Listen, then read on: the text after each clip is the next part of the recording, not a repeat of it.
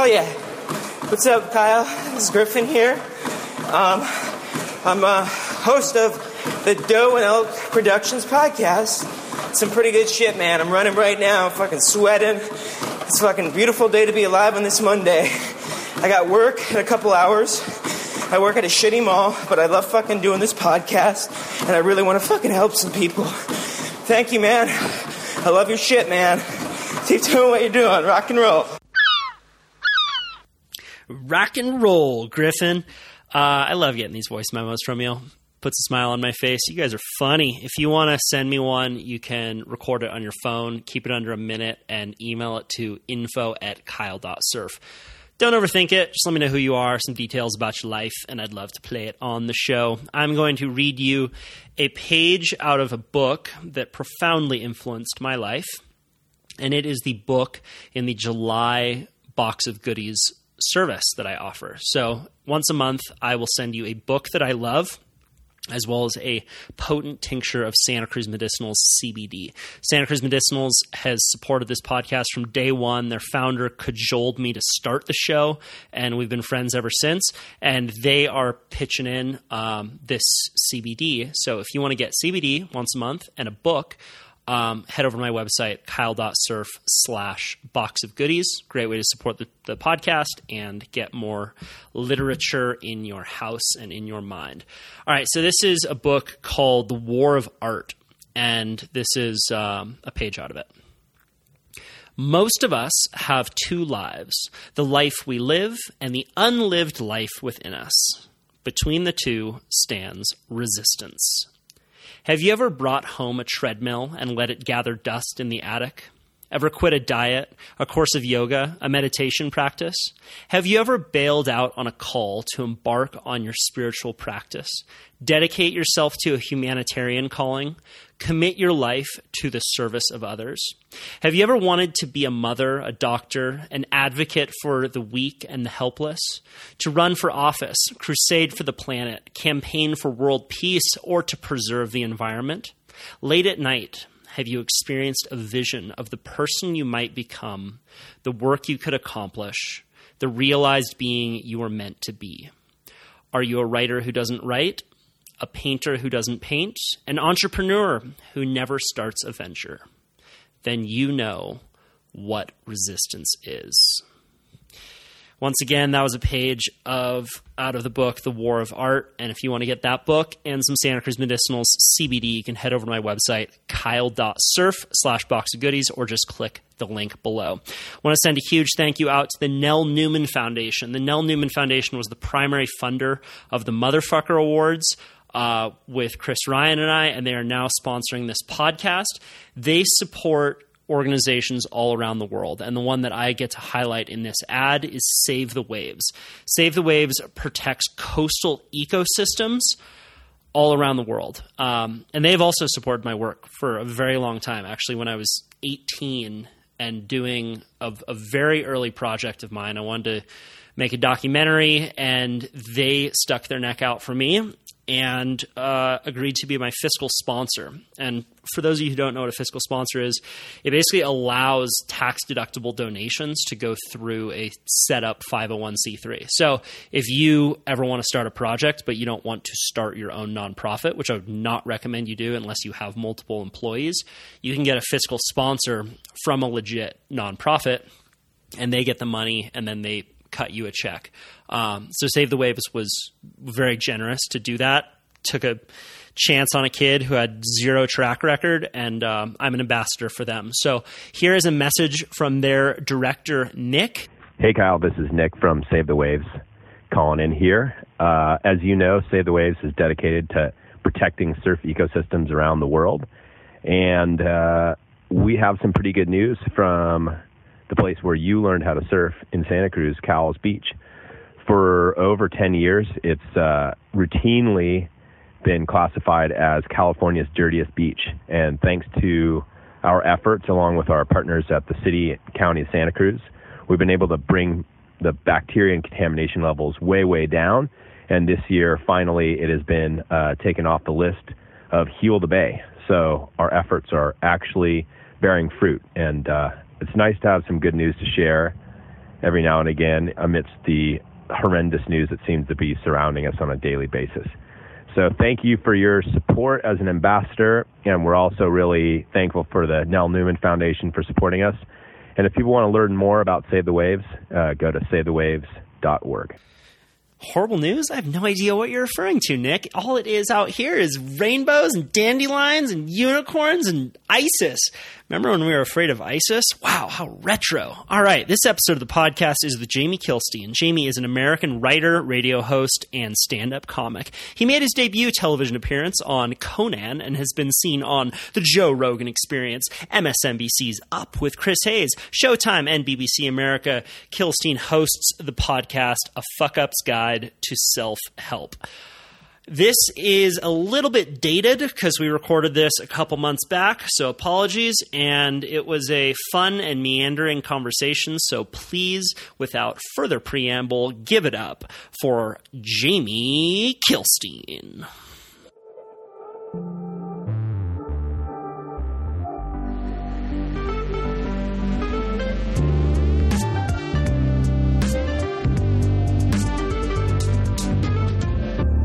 Let's do it. All right, All right. let's let's get it going. I was uh, looking on your Instagram this morning. You're up at 4 a.m. I sure was. Well done. I was up at five. I thought I was doing good. Then I saw your Instagram. I was like, damn it. Yeah, I'm like a sadder, smaller Jocko. Um, where I'll wake up at four and instead of like lifting kettlebells, uh, I'll just like take a walk outside and just kind of self talk myself like, we're going to be okay. We got this. You're going to be okay. You're good, man. You're good. And then, uh, yeah, but, uh, then I started like working and meditating and, and, and doing, doing healthy stuff.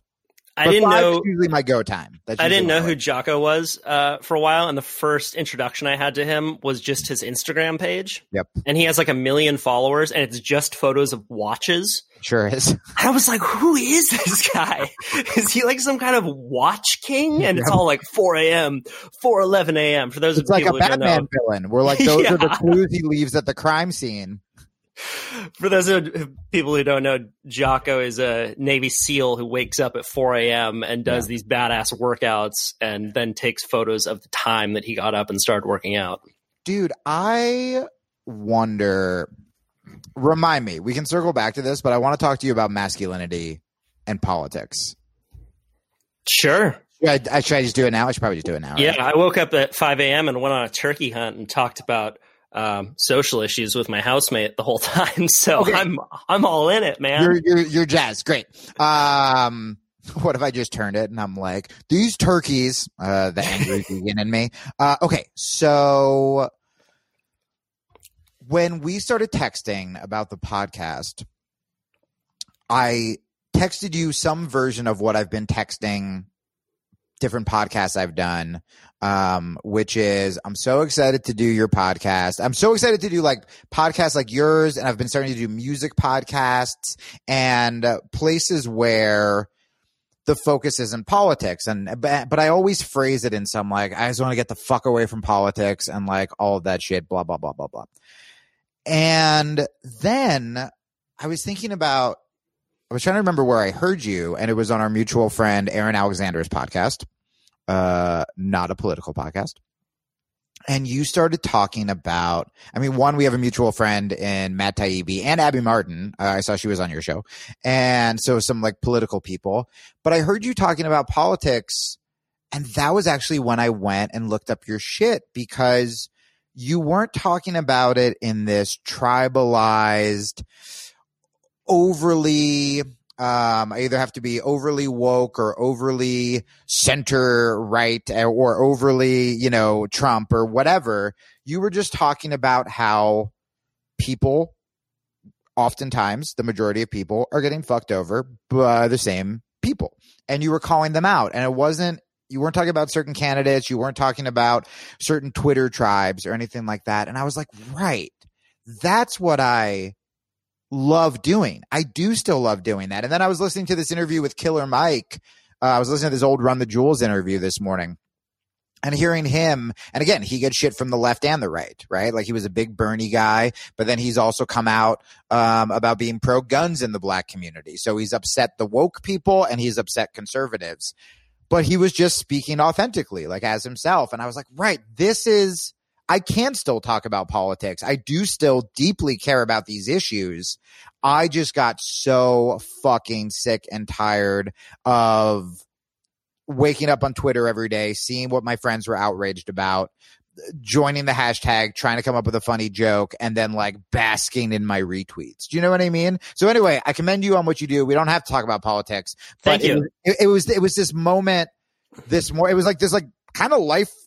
Not life changing, but it was this really important quarantine moment that I had where I was like, right, I don't have to distance myself I just have to distance myself from the douchebags and I'm still allowed to care about the issues and talk about them through comedy or whatever. But that doesn't mean I need to like attack everyone who disagrees with me, uh, like I used to do. If that You and I come from very different places in our engagement with politics Yeah. because I grew up as a surfer. I wanted to be a pro surfer when I was a kid, Right. and most of my friends were surfers. And then it was through this experience of traveling around the world where I learned about a lot of these different social issues. And then certain people came into my life at various times, you know, like Yeah. reading Confessions of an Economic Hitman by John Perkins and learning about um, these various economic policies that the U.S. uses to impact these other countries that I was visiting to go surfing.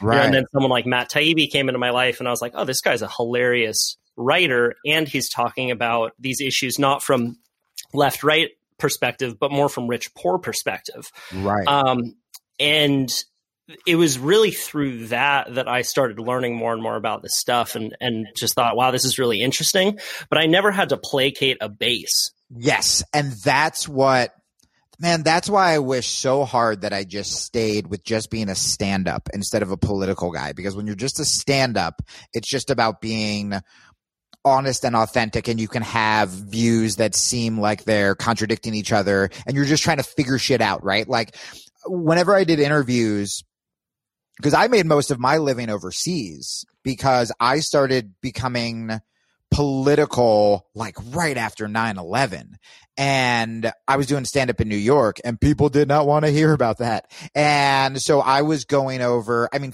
shit i did a show. I opened for Christopher Hitchens at the Sydney Opera House and then got back to New York the next week and couldn't get booked at like the diviest, shittiest comedy club. So I would go overseas, make a bunch of money, not a bunch, but make like my rent, come home until I run out of that money and then like go back to Australia to be like, what's up with America or whatever. But so whenever I would do these interviews, people would always ask if comedically, you know, I looked up to Bill Hicks or George Carlin and I thought about it and I, I didn't like I grew up on kind of the filthy New York, uh, David Tell, Patrice O'Neal type comics, but Bill Hicks taught me about politics. So he didn't really influence my comedic style, but kind of like you with Taibbi, it was someone speaking my language. Cause I, I remember having this phase and uh, I'm sure some of your listeners or you can relate where you know, I I think my first political issue that I really cared about was like gay rights and same sex marriage back when that, it wasn't even a fucking possibility. And I was like, this is bullshit. But I was a high school dropout. I didn't know much about history or the world. And then when I kind of figured out, oh, okay, I guess I'm a lefty. I guess I'm a liberal. I was like, well, I'll just read some Noam Chomsky. And like, I picked up Noam Chomsky after not knowing anything, not reading a history book or whatever. And I was like, who's East Timor? Like, I just didn't know what he was talking about. It's But like then- picking up a surfboard and being like, I got this coach. His name was Kelly Slater. It turns out he was good. yeah, yeah, yeah. He's starting me in a place called the ocean. Um, yeah. Yeah. And so I fucking, but I read Al Franken's book and Bill Hicks and like I learned about politics through comedy. And I was like, right, this is like a language I understand. And then I think Taibbi brought that to a whole nother generation now where the reason I texted you and I was like, oh, I'm done with politics. It was so fascinating because under Bush, I became really good friends. I became friends with Taibbi and I became really good friends with Glenn Greenwald, who, if anyone doesn't know, he was like the journalist who found Edward Snowden. Um, and everyone loved him. Oh, oh, the left loved him so much. Um, and then when Obama became president, who I have like mad respect for Obama. They seem like the best family in the world. But like my Conan set, I talked about drone strikes under Obama like drone strikes are drone strikes, right? And so Greenwald and Taibbi would criticize Obama and now under Trump, um, when the left is doing something dumb, like nominating Biden over Bernie or uh, uh, the, the whole like infatuation with Russia Gate, where Trump is doing so many bad things that you should be calling him out on, uh, coming up with this weird fictitious TV movie type scandal or whatever.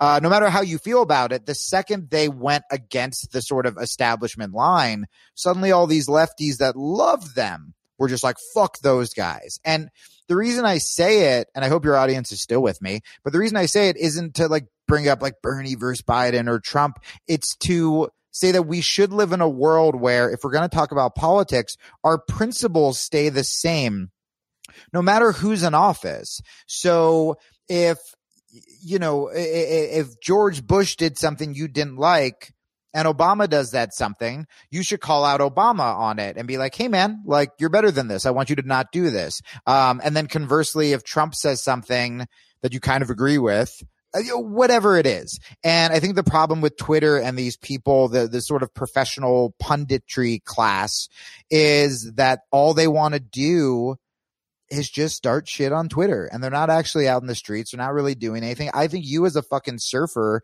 with like the awards or going on someone like Aaron Alexander's podcast, a health podcast and talking about class war. I was like, who is this guy talking about class war?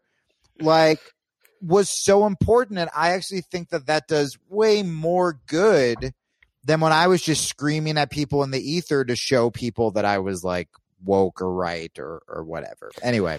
Well, thank you. I, I appreciate that. Um, I also was lucky in another sense because I one of the first social issues that I um, became engaged with was the banking system right. and a lot of the corruption within it.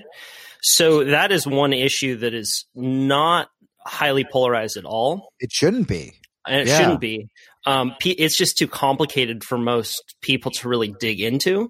Yeah. So, um, I came at it very early on, just trying to understand how the banking system works, and then I, I maybe from a kind of just earnest and and childlike place was like, oh well, maybe all issues should be like this. We should just figure out how it works and then make it better. and, Dude, and this is like the um and uh, uh, hello, new people who don't know me. I promise I'm funny. Um, but this is so important. Where like I've had really amazing conversations recently with Republicans, with famous Republicans who had blocked me on Twitter, and I noticed that when you when you don't come at them just guns blazing right? Like the, the, shooting the word Nazi out of your mouth like a cartoon character. Um, you find out like I don't agree with the extremes on both sides are the same or what I noticed is like the the conversations I would have with Republicans about Bernie Sanders for example is I'd be like he's a socialist it's it's Mao Maoism and you'd be like cool cool, cool. we don't have to talk about that but you have to admit that the problems he's calling out even if you don't agree with his solutions, there's something there, right? And they would be like, yeah, because a lot of times it's these Republican areas, these highly religious areas, these really poor, uh, working class white areas that are getting hit the hardest. They're being fucked over, uh, if not worse than, you know, where the liberal coastal elites are, are being screwed over. And what I noticed was when you could have a conversation with what I would approach Republicans like this, and this sounds hyperbolic, but they were just so happy I wasn't calling them a Nazi that we would have really good conversations. Uh, conversely, I remember after the school shooting in Texas, I saw this Republican dude uh, on Twitter who works for Glenn Beck, and he posted these school shootings like something has to be done. He's a huge Second Amendment guy, huge NRA guy. He goes, something has to be done with background checks, mental health. And Homeboy even used the words white supremacy. And I was like, oh, oh my God. So I retweeted him and I was like, hey, here's my conservative friend. He wants to do something about guns. I'm still pretty liberal. I want to do something about guns. Let's start a conversation. And he retweeted it. And the Republicans who jumped on the thread were like, yeah, too many kids are dying. Like it was really sweet. And then like liberals who followed me, including like a kind of friend of mine who unfollowed me because of this, he goes, well, then why does he work for Glenn Beck? Then why do you like vote for Trump? And it's like, there's nothing we can do about that dude. And this is sort of the problem with cancel culture is I'm glad that racist and uh, creepy guys and stuff are being called out, but we're getting to a point online as a society where we're just not rooting for redemption anymore. If I, I, I am a liberal, I, and I saw that guy and I go, I don't care who he voted for. In this moment right now, he's saying we need to do something about gun violence. Like, fuck yes, I'm going to jump all over that instead of on Twitter, you're just trained to see it as his opportunity to like strike or be like, gotcha, told you. Um, and then nothing's going to get done. It's just a bunch of assholes yelling at each other on social media, and that's it. Yeah. Luckily, I'm not really on Twitter. Yeah, and you know, one one place where people Isn't can come great? together. Instagram's great. Yeah, Oh, I it's just it. motivational quotes and dogs. I started. I wasn't big on Instagram. Uh, I'm I'm big on Twitter, and I'm not on Twitter anymore. And I'm just making these dumb videos that I'm having so much fun with on Instagram. And everyone's like, "Good job, keep going." And I'm like, "What is this place?" It's like fucking magic compared to Twitter. yeah, but again, I think that the the place that I come from continuously is Yeah. more around um, things that I like to do, and then politics come comes second. So the way that Oh, I I, relate to a lot a lot of people um, is through the surfing community, is through the hunting community, is through people who really enjoy these outdoor spaces, and there's a lot of crossover between politics in terms of people who love outdoor spaces Yeah. and I've just been very lucky in in the way that I'm I don't get get held up as a um, I guess a, a an intellectual or a political journalist. So I tend to come at stories and issues from like, hey, we both love the outdoors. Let's figure out the best way to protect it. And and as I said, like it comes from a, a maybe like a an earnest and in some ways childlike place. Um, but I find that I'm able to connect with that most people want to connect on that human to human basis more than they do in real life. That's No, how they want to that. And- connect. And, and and also I think one of the important things to do, like so, all right. So when you're talking about the environment, is if you're talking to like a conservative who wants to get really tribal about it, being able to open up and being like, no, no, no, no, no, no, no.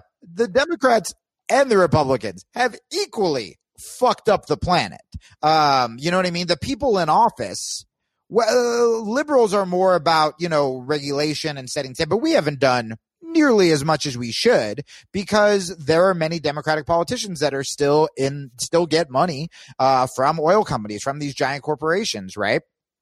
Um, yeah, you know, I noticed that I'm vegan, but Robb Wolf, who's the big paleo guy, is one of like, he's a really close friend of mine. And we had this great conversation. And I remember when he went on Rogan's once, all these like the Rogan people who didn't like me were like, you got to take out that fucking vegan, go after Jamie. And I found Robb's email and I emailed him and I go, Hey, people are saying we should be enemies, but like, I thought your interview was pretty dope. And like, I hate factory farms. We should be friends. And we've been friends for years and there's so much we can bond over where both of us he wants clean meat uh i want less animals being tortured i want no animals being tortured so we're like where do we align well fuck factory farms right Yeah. Uh, which of course is the yeah, co- we'll, we'll, there's a lot that you're coming at me, coming at me sideways like a crab, Jamie. I like know. it. i know there's so much I like it. Well, a, a few thoughts on that um, that you might be able to relate to. Like one thing that I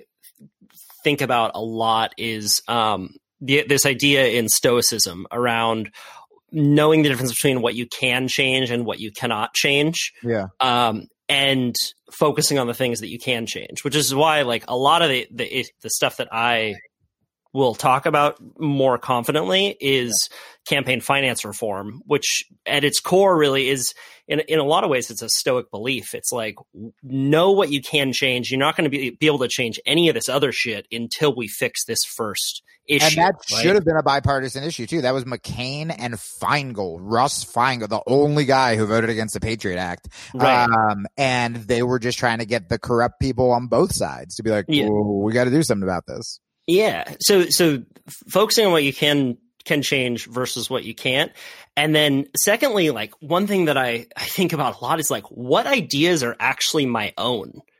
versus I like that. Yeah, what for sure. incentives have been put in place on social media to get us to be shouting at each other because everyone knows now it's kind of common knowledge that facebook will uh, will make their algorithm you know have sh- stories show up s that make you more mad right Yeah. which then begs the question like if you step back just one little bit was that idea really my own or was it just implanted in me Right. Yeah. I mean, to take a a hard a hard left. Um, I this sounds like the cliche words of a man who took a lot of mushrooms on Valentine's Day because he was alone for the first time and uh, had a life changing experience. Um, but when you said the simple issues, I've really just been focusing on like love. Like it, it it's the older you get and or the more psychedelics you take, you realize that those cliches are kind of the key to life, but we just ignore them and treat them as like empty platitudes. But leading with love, the Ram Dass, I am loving awareness, you know, uh, uh, uh, being present, uh, connecting with nature, uh, uh, other human beings, all, all that stuff is so much more important than scoring political points on a hashtag. And, you know, I've joked about this before, but when I was the loudest yelling at people who disagreed with me on Twitter, I wasn't really doing anything in real life. Like I was pretty active in like with Occupy Wall Street, but after that, like once I got kind of successful, I was just sort of like laying back and kicking it. Like I, I've joked about this before, but like my girlfriend at the time could have been like, Hey, Jamie, your mom's on the phone. And I'd be like, tell her I can't talk. I'm tweeting about feminism. You know what I mean?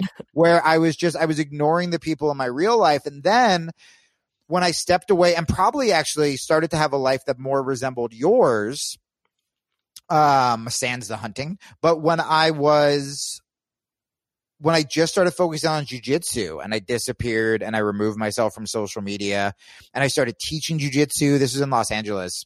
Um, and I was having like really healthy relationships and friendships and I was calling my family more and I wasn't yelling on Twitter when I thought, I mean, I legitimately thought I was making a difference and I was riling the troops and stuff. I realized that I helped so many more people just through fucking jujitsu. And much like you with the surfers, what's so fascinating, especially like I'm in Arizona right now, is when I hang out and talk with jujitsu people, they might consider themselves more conservative than me or but, but we all agree on pretty much everything. And if we don't we can talk about it. Like there's something about the camaraderie with fighters where you probably have that camaraderie with surfers where at the very least like we're going to give you the benefit of the doubt first. Where on twitter it's like you make one misstep and you're canceled and that's it. Um, but I feel like, yeah, when you can start with that camaraderie of like, hey, we're all surfers, or hey, we all love the outdoors, or we're all hunters, or we're all jujitsu players, or whatever.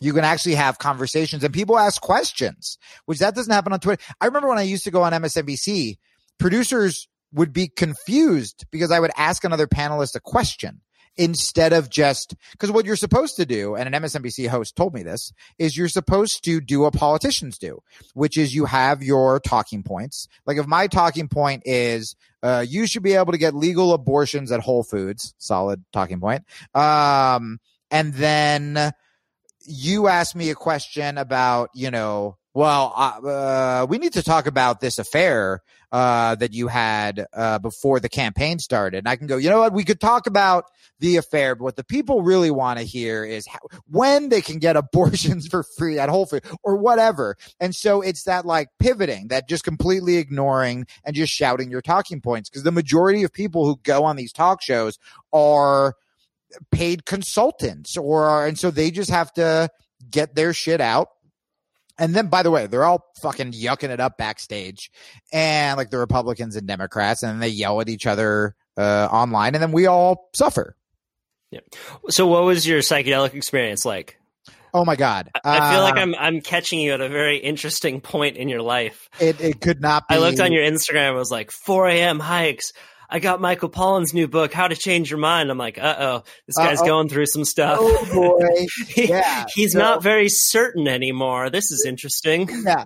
So like, um, Okay, cool. So you can tell your people when you promote this podcast, be like, hey, if you want to hear about relationship stuff and no politics, 23 minutes and 40 seconds in, here we go. Uh, I've been codependent my entire life.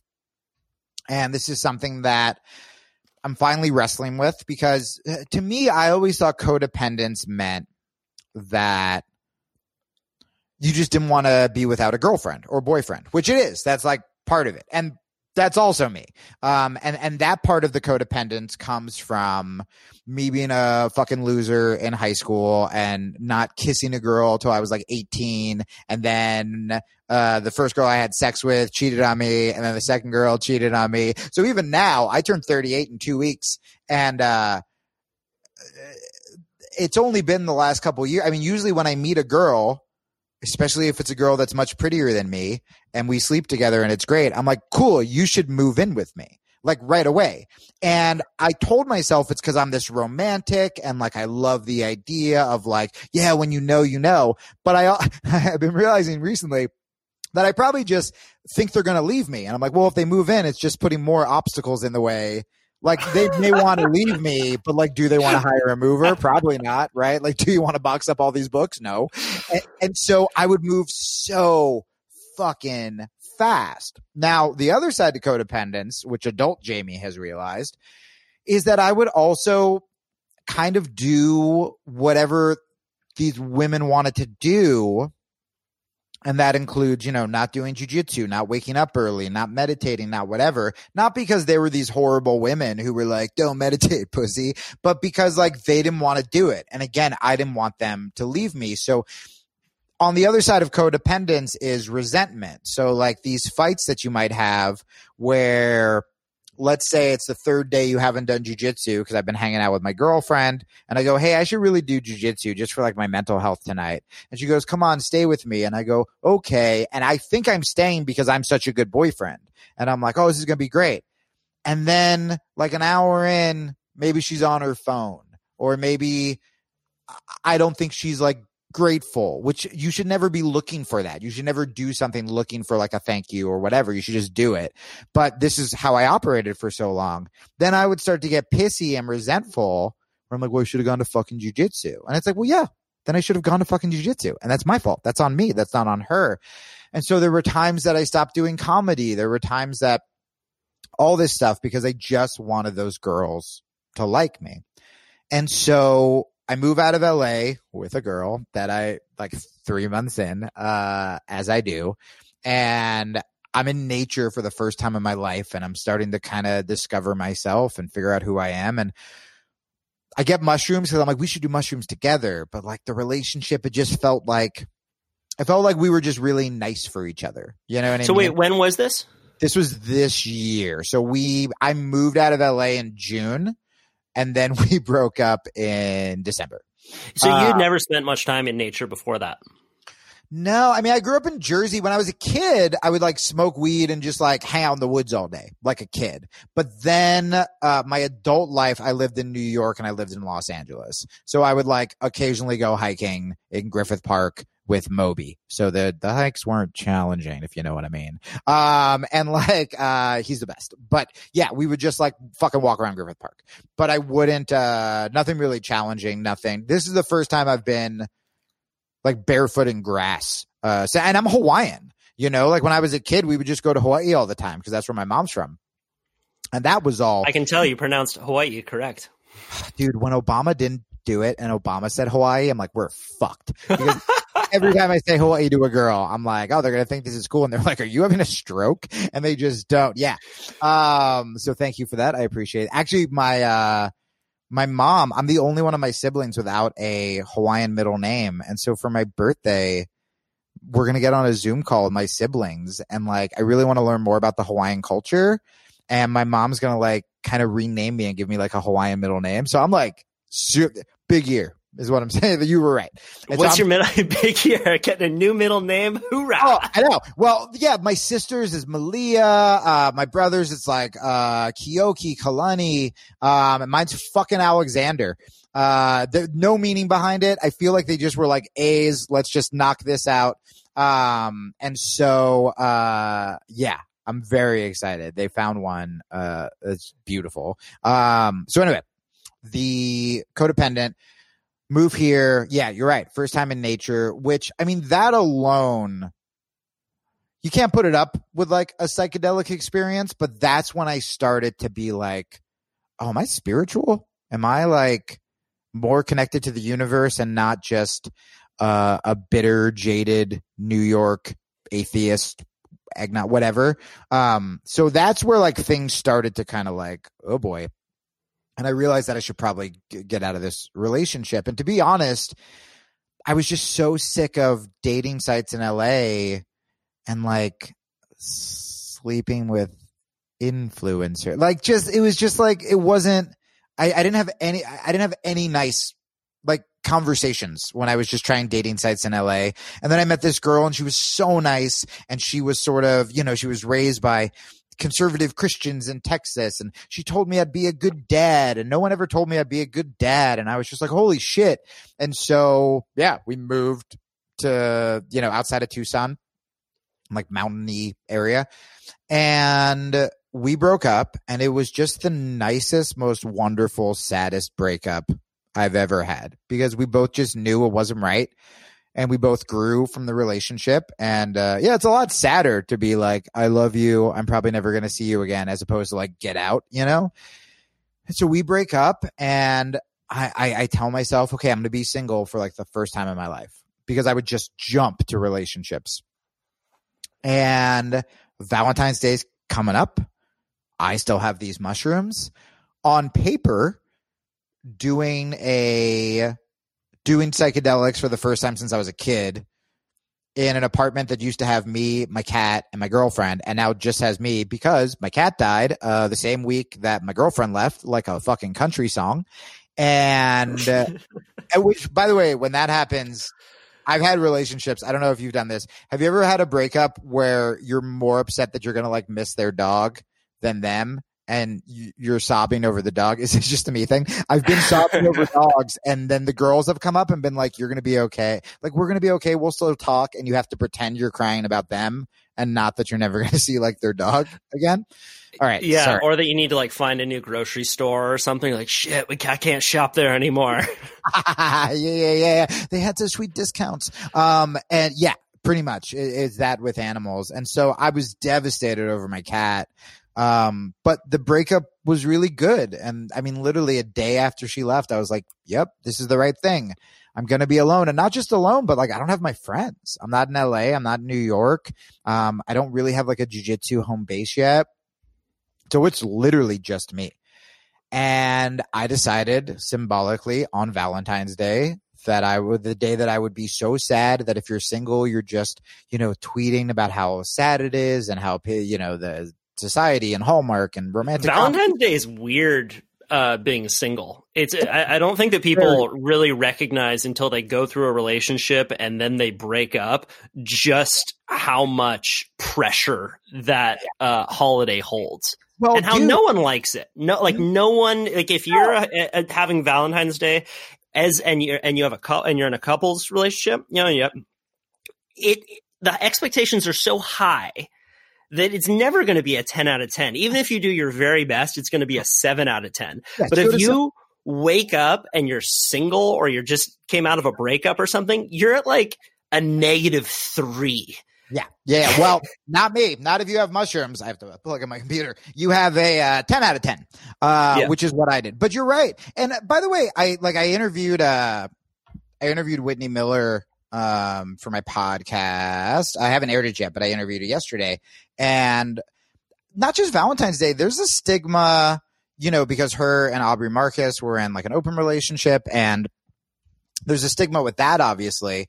But there's also a stigma with uh, being single, especially as you get older, where it's this kind of like people will do the same thing. They'll project on you if you're in an open relationship because you go, Oh, I'm in an open relationship. And them, instead of asking questions, automatically in their brain go like, you're not to fuck my wife. And it's like, no, I want to fuck your wife. Like, calm down. Stop yelling at people. Uh, and then with, with being single too, a lot of times you'll get that projection, you know, where they're like, well, we have to do something about that. Like, well, I have a, I have a terribly sad friend that I can hook you up with. And you're like, Jesus Christ, everybody. Like, I'm going to be okay. And so, uh, sorry, I'm trying to figure out like the best way to do this. You're you're moving around a lot. Yeah, man. It, it sounds like you're uh, you've kind There of come into a moment in life where you're exploring these different worlds. And one theme that I've found with people who are, you know, even if they're really high level at the thing that they do and they're well balanced, they Yeah. also are engaged in some other completely different world that allows perspective and you know this this new perspective into the world that they were holding too closely. Like you know that Yeah. quote anything you hold too tightly will destroy you. Yeah. I feel like that's you like you're loosening your grip on this Twitter world, this like the the Uber left world, and Yeah. then just by doing something as simple as like going in nature, you're like, wait, why was that such a profound experience? It's because you've removed yourself from that world for even just a little bit, and Dude, yeah. nature and psychedelics coupled can just blow those paradigms apart. Dude you're you're a hundred percent right. That it, it, it, it's such a game changer. And i'm so glad i'm talking to you because it's easy just to say oh it was psychedelics or whatever but We call this podcast uh, therapy sessions with Kyle. So. Oh i love it. Oh this Yeah. is a, dude every podcast i do it ends with people being like are you good? Um the uh the yeah i never realized until now how much even before the psychedelics nature was playing just as strong a role, just as important as a role. And that's also been a problem with me that psychedelics kind of busted open, where that grabbing onto things, it wasn't just the Twitter world. It was also when I was just doing jujitsu, I was suddenly super healthy, training twice a day, eating really clean, uh, blah, blah, blah. Then my first show back at the comedy store, I'm like, doing shot. I hadn't like drank in years. I'm like doing shots. I'm taking all the free weed because there's some weed sponsor guy back there and they were trying to get their shit to Rogan who was backstage. And like, so I'm like, I'm smoking weed. Not only that, I start walking to my car and I'm like, oh, am I depressed again? Like, do I need to be depressed because I'm like a comic? Like all of these attributes that I thought had to do with comedy. And that I, I'm still going through that, right? So it would be like, well, am I a comedy guy or a jujitsu guy? And then I'd stop doing comedy and I'd start training more. And suddenly I'm eating clean again and I'm not like smoking as much and all this stuff. And same with like music. Like, am I a musician or am I a comedy person? And it's like, you can do all the things, but I think that I, I still have that need for like a tribe, I think. So it's like, am I a weed guy? Am I a jujitsu guy? Am I a podcast guy? Am I a music guy? Am I the codependent guy? Am I the sad, depressed guy? And instead of just fucking letting go and just being. That was a good point that you just made about all the attributes that are associated with a certain activity that have Yeah. nothing to do with that activity. Like Right. the depressed comic thing. So many people think that they need to be depressed to be funny, or surfers think that they need to be assholes to be good surfers. Like, Is that a surfer thing? I always thought it was like a stoner. That, that, I always had the like Hawaiian hang loose stoner thing. Yeah, but there's a big supply and demand issue in the sport of surfing. There's too many people and not enough waves. So there ends up being this hierarchy, which I think on certain levels is really healthy, similar to probably jujitsu. I don't do martial arts, but I know that there is a hierarchy in there and certain people who have been in longer, they're more experienced, they get more respect. I think that that's great. And similarly, there is that with surfing, but a lot of guys, they never travel, they don't have anything else going on, and they just hold on to their spot so tightly that they're just ready to explode at Yeah. at any mistake that a beginner might make. Um, and then they start to kind of see themselves as that person and they think that they need to be assholes to enjoy the sport of surfing. A lot of times these guys aren't even very good surfers, which is just hilarious. Like they, you, you can do a sport for your entire life. And if you're focused on the wrong stuff, if you're not actually focused on the craft of the sport, you can remain pretty bad at it but Yeah. you have adopted all of the rest of those cultural attributes that you think you need to adopt. I love that where it's just like, well, I'm a mediocre surfer, but I'm a great asshole. So I guess I know. Well, that's like people who are like, I'm going to become a, I'm going to be, I'm a, I'm a writer. And you're like, cool. What have you written? And they're like, well, I mean, like I'm an alcoholic. Like that's, right, that, that's right. what Hemingway did, right? He was just a drunk. And I, you know, I, I've done that with comedy before where it's just like, yeah, I'm depressed or whatever. But I mean, that's something that's really important about Rogan is it's like, okay, here's like the most successful comic and he's healthy and he talks about that. And, you know, he can, he can smoke weed, but it, it's not like it doesn't define who he is and blah, blah, blah, blah, blah. Um, The thing that I love about when when I see someone in whatever world that they're in, and Rogan's included in this, is when they make it cool to try hard at something. I love it. Yes. That Yes. means so much, and I think that the world is just it, it's it's really infested with this corrosive idea that if you try hard at something, then you're not cool. Well, it's just a Um, fear of failure. It's just i- in comedy I call it like ironic that detachment, where it's the people who are kind of like they get up on stage and they pretend like they don't want to be there. They're like, oh, it's eh, eh, eh, whatever, man. Like they're like reading their notebook and shit, and it's like, oh, you because if you do that and then you bomb, you get to go, well, I wasn't even trying. Whereas like like my Conan set, which I am not allowed back on that show, but I am like stomping my foot, I'm sweating, and it's like, yeah, if if, if this if no one laughs, this is uncomfortable. You know what I mean? But it's how I felt. I there was a musician who I heard talk about this once. I forget who it was, but they were talking about some of these like more like hipster bands that make it to SNL, uh, get to play Saturday Night Live, and they like look like they don't care. And it's like, bro, you're on Saturday Night Live. You can act. You can be happy about it. Like, and, okay. and not only that, picture yourself at 80, 90 years old. How much would you pay to be back at this situation right Right. now? yes, What would Yeah. you pay to Yeah. be on stage as a 30 something year old, you know, telling some jokes with friends or, you know, to be on Saturday Night Live as a band? Like, what's, what's that number? That's, it's probably going to be a pretty high number if you look back at it retrospectively. Yeah. Do you think in a weird way, because you're friends with a lot of health guys, and so you, you know, probably got a bunch of emails looking for like hacks and like biohacks and mental hacks and shit like that. Do you think in a weird way that people think whether it's being an asshole surfer, being a depressed comic, being an alcoholic writer, that it almost feels like a hack to them where they're like, well, this is the way like as because you were saying like a lot of those assholes are mediocre right? Um Cause they're focused on the wrong stuff. yeah as opposed to okay so this is cool. You'll dig this as an athlete. So my coach uh is this guy named marcelo garcia who's known as like the goat like the best of all time in jiu-jitsu. He's the guy who trained Josh Waitzkin.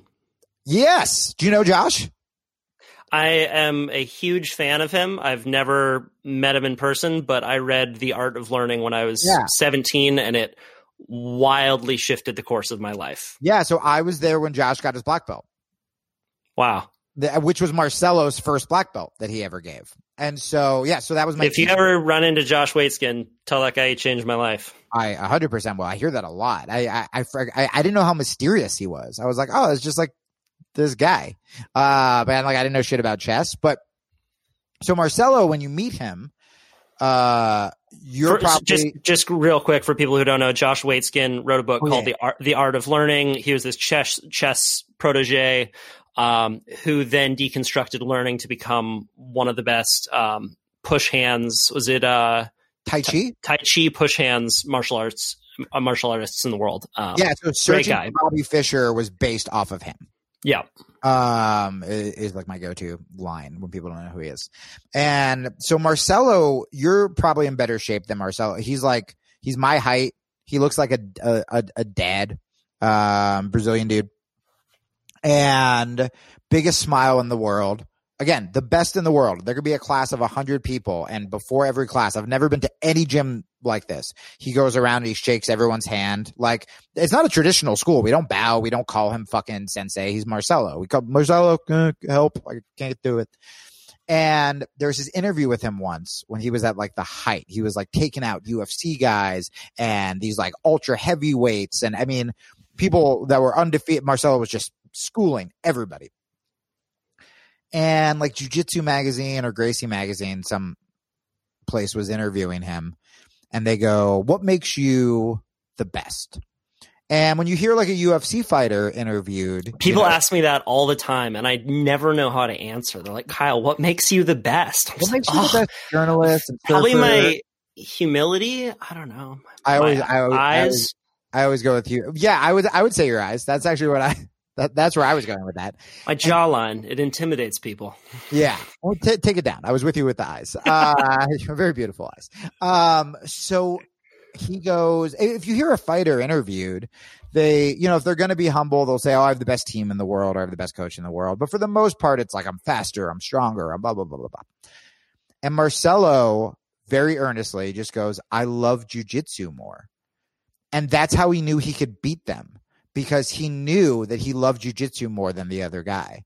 And that's such a beautiful, such a beautiful concept where it's, I'm going to be the best musician in the world or rapper or comedian or whatever, not because I'm better than everyone, but because I love the art so fucking much. Like how beautiful is that? There was this guy, I don't know if you heard him on Rogan, but we became really good friends named Raghunath Cappo. And he was uh, in this really big hardcore punk band, like they were huge, I think, uh, on the Lower East Side, New York. And then he went off to become a monk and he's a monk. He became a monk. He went to India for however long. And he had this line where he said, um, he said this on Rogan's show where he said, I realized that I was playing music to be God, not for God. And same deal, this beautiful thing. Like you shouldn't be playing music to be worshipped. You shouldn't be doing jujitsu because you have fucking dad issues. Like find the thing you love and do it so passionately. And oftentimes that will lead you to becoming great. Um, as opposed to the people who are like, uh, I want to start a podcast. And it's like, great. What do you want to talk about? And they're like, well, I just want to like get high and like dick around with my friends. You're like, oh, you don't actually want a podcast. You just want to like be able to get paid to smoke pot. Um, as opposed to the kid who's like, well, I have this idea that I can't, I can't get rid of. It's just in my brain. I wake up thinking about it, right? Or with music, I get as much joy playing music as I do before this interview. I just like walked laps outside and listened to Run the Jewels and I am bobbing my head like I am part of Run the Jewels because it just hits me so hard. And so whatever you're putting yourself in, that really is the trick. That is the hack. It's like you don't have to be an asshole if you're a surfer. You just have to fucking love surfing for for surfing. Yeah, I wonder. This is I love that concept, and I think that it's um, very true. That the more closely you can hold that thing, inevitably, the more success you'll have with it. If you can keep that relationship with your craft super personal, everything else comes from it. Yeah. I wonder though if conversely, the more love you hold for your craft, the more annoying it is when you see people who don't. I love podcasting. Like I've been doing this podcast for more than 4 years and when I started no one was listening and I just realized how much I love this dynamic of interviewing someone like Yeah. long form conversation holy shit neither of us know where this conversation is going to go next we don't even know what thought we're going to have next Right. but we're still going to go there's just endless options and a podcast can go so poorly Yeah. as we've both experienced where like you get up from it and you feel like you're going to vomit Yep. you're like oh my god that was just bad and you beat Yep. yourself up over it for for days like if i do a bad podcast i will beat myself up over it for days Oh, bro. And if I do a- and if i I've do a Look, good I've been doing one? for 15 years. Just to, I can make this much easier for you. Uh, just say the audio file got corrupted, and then Yeah. all done. that helped. Yeah, but even still, like on the personal level, you're like, oh, why did I ask that question? Yeah, Like, have you ever asked a question that's too personal too soon and the person locks up? And it just, you can tell the, the energy does not flow for the rest of the conversation. So I love, but if you do a good podcast, it's like a nice present with a perfect bow on it, you know, Yeah. and, and there's, it feels like a product that people can share. And it's just, beautiful. Like my relationship with a good question when someone asks a perfect question is like almost sexual. I Yeah, love it yeah, that yeah. much. for sure. But then when I see someone who who isn't respecting the platform and isn't trying to get better at the craft of podcasting, I feel it on a physical level. like I I just hate mm-hmm. that that they are not respecting that craft and and they don't they're not trying to get better at it. Well, so I won- I wonder if like if you have that love for something that it becomes more annoying when when you see people who don't. I think it just depends on what you do with it. So if me, like, if you text me and you're like, "Have you heard this fucking podcast?" I just have to like get this off my chest, and I'm like, "Oh yeah, that guy is awful," and you're like, "Great, I felt crazy. I didn't know if I was just being jealous," and then you're like, "Peace," and then you go and work on your podcast. I think that's fine. If you let it fucking consume you, then I think, well, that's where the problem is. Um, with anything, right? It's it's the internet commenter syndrome, which obviously you are not and would not like to be compared to, where you see these people who are just lashing out so viciously. Like I'll get comments sometimes and I'm like, are you trying to avenge your slain parents and you think I did this? Like it's so insane to have a stranger say stuff like this. But oftentimes if you actually like read the comments a little further, like the third or fourth comment that they're arguing with someone about it, they'll go like, well, why don't I have a podcast? And you're like, there it is. That's where this all comes from. You want a podcast. And what you would tell that person is, well, if you spent time creating a podcast and being willing to fail and fall on your ass, which we all do, instead of bitching about everything that is wrong in the podcast world, right? It's the quote, the, the, that, that old famous quote about the critic doesn't step inside the arena or whatever. Um, then you could actually probably live your dreams and make like dope art, but you're too afraid. So you're lashing out at other people. When you Josh said- Waitzkin talks about this a lot, the difference between the man in the ring and the person in the stands. yeah. I love that. And knowing the difference, knowing who's actually in the ring willing to get their ass kicked and get up and try it again and again versus people that are just willing to Oh, criticize from the bleachers for their whole lives. because that's everything by the way. That's surfing jiu-jitsu comedy. I mean the advice you give is probably the same advice i give which is like oh you're gonna get murdered for a couple years and you just have to like suck a little less every day. Comedy they say it takes eight years to get your voice. Eight years. Eight years of being bad of performing in front of people. That's a fucking nightmare. And by the way you're never guaranteed to like do good uh, oh, you're still 20 years. I saw Louis C.K. bomb at the height of his popularity in Ireland because they just put him before this like heartthrobby comedian, um, very similar eyes and jawline issue. And he bombed in front of 800 people and walked backstage. It was the first day we met. And he was like, what, what happened? And I was like, you, t- you're my, I look up to you. You fucking tell me what happened. And then the next day he got in front of his audience and he fucking slayed. We like hugged backstage. And now, you know, what happened happened. Um, and then, uh, let's not worry about the rest of that story. And so, but it was wild to still see someone at that level eat such shit. But you have to love this thing. If you want to make a living with the thing you love, that means the times you get your ass kicked are going to be way harder. Um, but the reward is so much more worth it. With that said, though, to get off my high horse, when you said conversely, I did think about this that the reason that, you know, I posted some like silly song this morning, but I love music infinitely more than comedy, infinitely. And it means so much to me. I've played drums since I was a kid, since I was like 12 all I wanted to do was be in a band. Um, the only reason I do I'm doing comedy is because I thought my high school jam band was going to continue on. We were doing we opened for the band that opened for Blues Traveler in the 90s and I'm like, "Guys, we've made it." And uh, senior year, I had already dropped out of high school. Senior year, I go, "All right, guys, we should start talking about like merch and touring and like maybe we can open for this band like on the road and travel." And all of them were like, "Bro, we have to go to college." And I was like, "What?" The fuck is that dumb shit? What do you mean? We know what we want to do. We want to play music. And all of them left. And I don't sing really. And so I was like, well, I fucking don't know what to do anymore. Like that was my plan. And I liked comedy enough where I was like, well, it's like when you settle in a relationship. It was my relationship before I moved to Arizona. I was like, well, you won't hurt me. So fucking, all right. You know, no one's going to leave me in comedy. So I did that. But to your point, I definitely get way more nervous. And maybe it's just because I need to put the hours in, but I get way more nervous about putting out a song. That's why, like, the lyrics to that Snowden song are funny because I'm a comedy guy. So that's my crutch. That's my, oh, you didn't like it. Well, it's a fucking joke song, right? Even though like in my head, I love the melody so much. Like when I came up with that, I was like, oh, this hook's actually like really good. But I had to make it something funny because I care about music so much. And so sometimes you're right. It can put more pressure on you and it could stop it, you know, and, but also maybe it's just a thing you're meant to enjoy and love. Yeah, I really. That's it too. Yeah, you know the uh, Latin root of the word amateur is amor to love. No, it's a good one, right?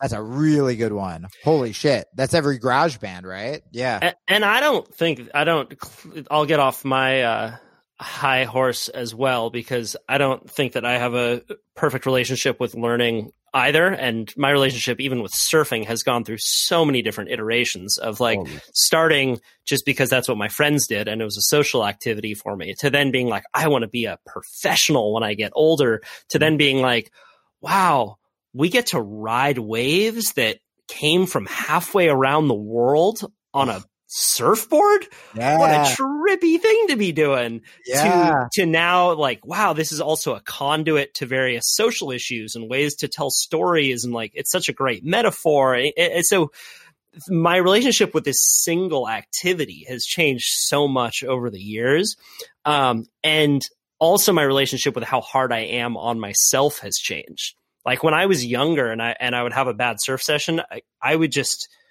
it wasn't like I did bad. It was I I am bad. Yep, me right? too. And uh so I so maybe it's not that that you love something so much and that makes you annoyed with people that don't take it seriously. Maybe it's just that you take yourself so seriously that anyone who isn't taking it seriously you have a really hard time relating with. Although, and now comes the conversation. Look at us on our two tiny horses. Th- this comes the conversation with greatness because, so I was the same way.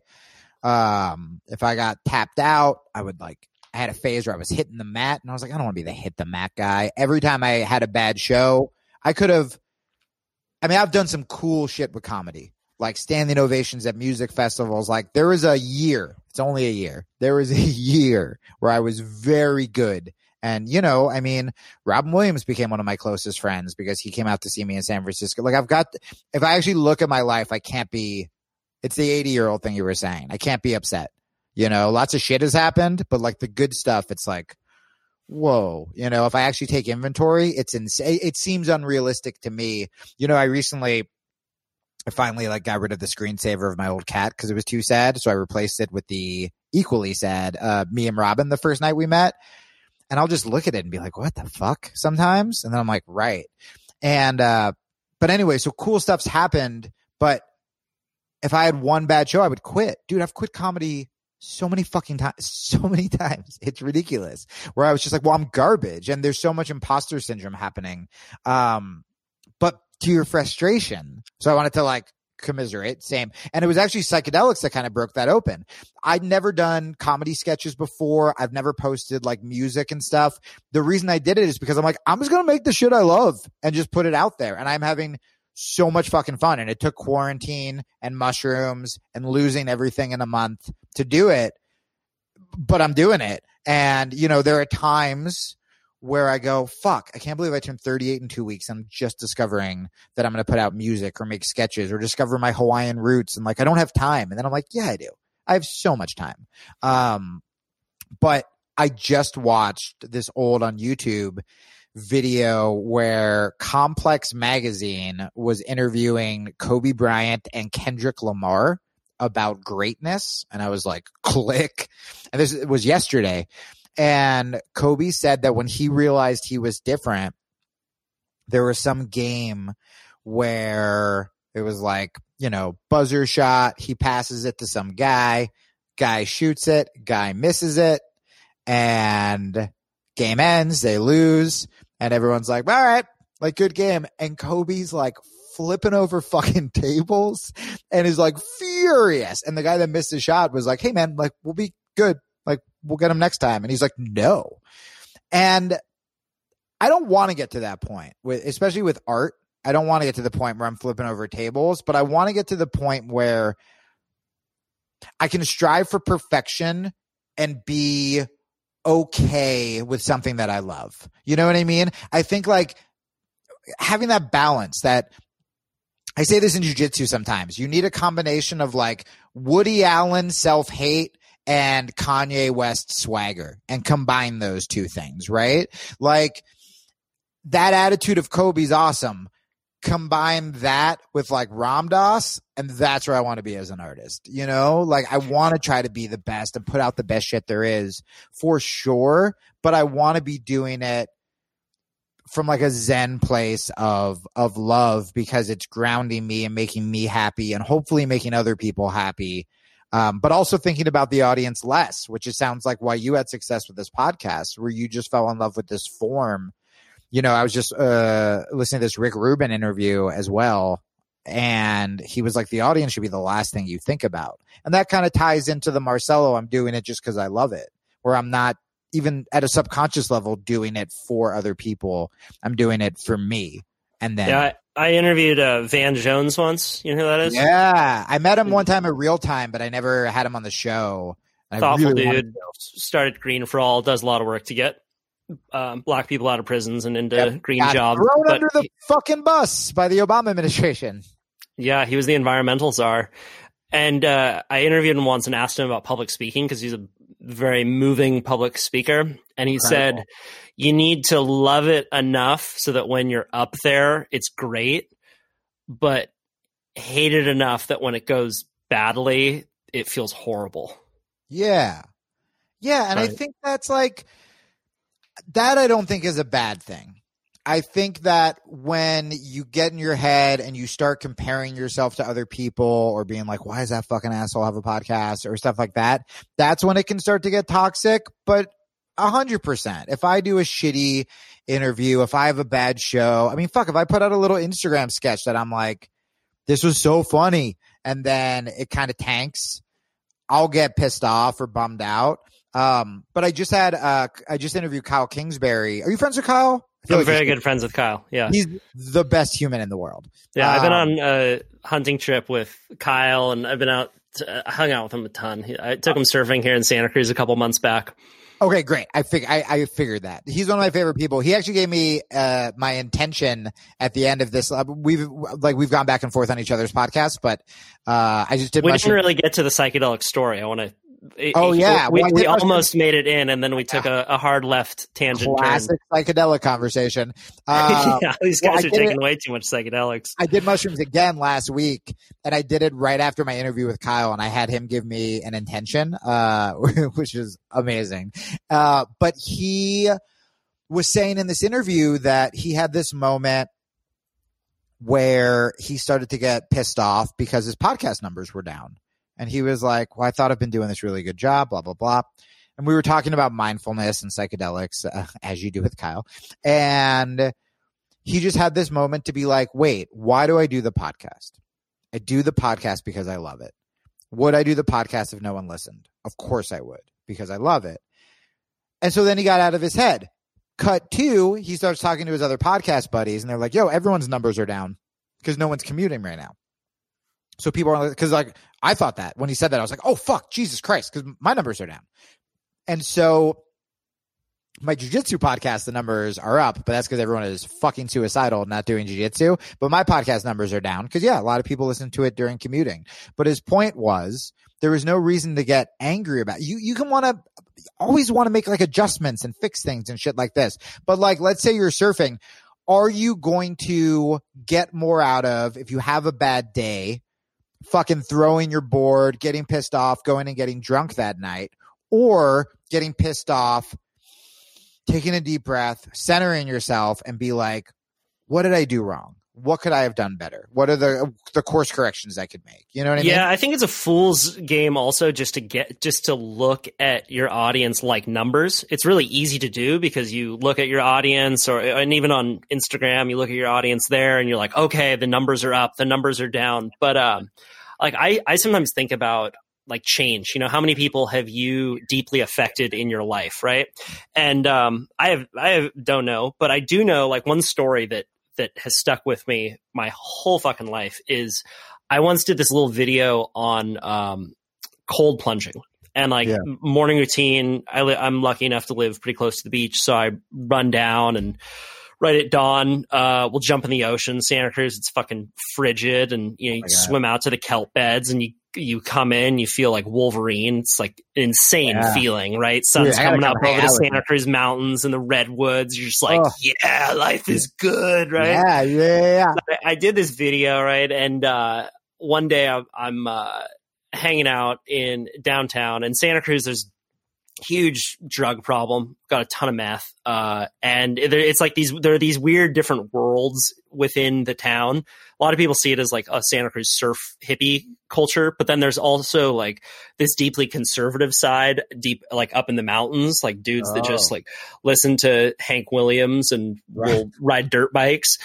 And then there's like the homeless community, you know, as well. And uh, this dude walks up to me and he's like, Hey, what's up, Kyle? And I look at him and he's this haggard dude. And I, I look more close to him and I went to elementary school with him. I was like, whoa, hey, how are you? And he's like, man, I'm doing all right. I'm doing all right. Um, hey, dude, I watched that cold plunge video you made, and I've been cold plunging every morning since I saw that. Like, right on, bro. It's like changed my life.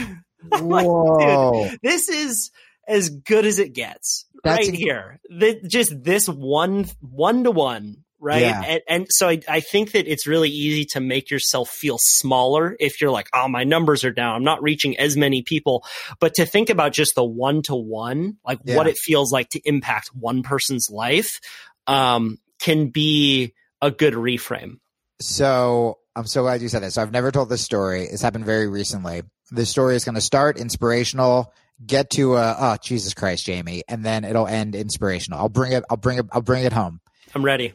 Um, so with that, and yeah, for people listening, you know, if anyone is like, well, it's easy for you guys to say you're whatever. I mean, number one, I've lost everything, um, multiple times. And, you know, but, if, and you've worked your fucking ass off. We've both worked our ass off, but the thinking about who you affect, it actually can benefit you financially. Like if people are like, I don't care, I'm not going to be like a fucking hippie. Like I need to make money, I need to pay the bills. Because, so here's what happened with me. So I was doing this political show and it was cool. I, I, what I was trying to do with this sort of new version of me was, you know, I'll talk to people I agree with. I'll talk to people I disagree with. After I went on Rogan, I will say a lot of like conservatives wanted me to, I would have made a shitload of money if I went the like fuck liberals, fuck the woke community, fuck women. Wh- you know, If I wrote a book that was like women are liars, I would have made like a bazillion dollars, but I would have killed myself because I would have been miserable. So And you so- were super far left, progressive. I just want to give people a, a small backstory. Um, Yeah. Calling people out on Twitter, uh, part of the woke brigade. You had an article written about you about very obtuse sexual allegations. Um, yeah, it's so funny. Even the word sexual allegations. I walked around with a lot of shame. This is the the first time I was. uh I mean, this year is really the first year. This happened so long ago that I don't want to sound flippant about it. Um, but yeah, I. Uh, it was literally just like consensual relationships, and we broke up. Uh, the worst thing I did was I cheated, which I uh, deeply regret. Um, But this was the height of the Me Too movement, so you got No, kicked no, off of Citizen it. Radio. It was before. not to be a hipster, uh, not to be like I started. I was before Louis C.K. No, it, the the story was it was nothing that comedians haven't talked about on stage. It was consensual one night stands. That girl said I actually treated them very well, um, and then it was this big dumb affair I had. But because I was such a loud male feminist, you know, whatever, calling people out, it was a fun story for people to be like, "Ha ha, fuck that guy." Where it still is derailing my life is when you read the article, which by the way, most of the stuff in the article isn't even true. But even in the article, it's like, oh, he didn't grab anyone. He wasn't fucking drunk people. He wasn't preying. Uh, he wasn't sending dick pics. Nothing.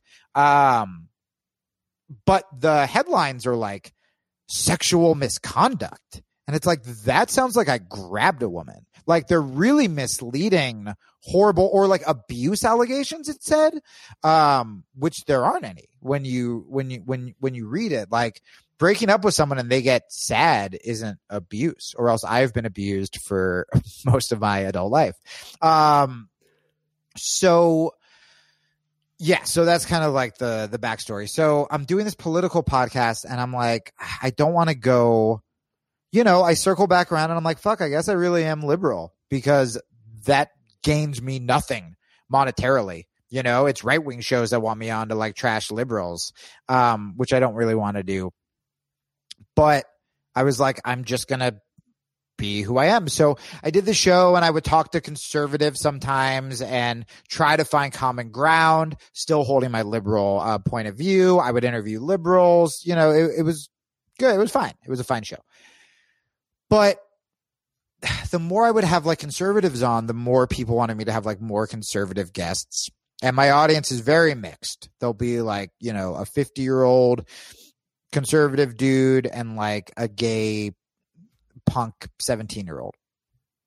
But I, where I really got those emails were like the ones that were like, you changed my life or you saved my life, or when I talked about my depression or I talked about anxiety or mental health and stuff like that.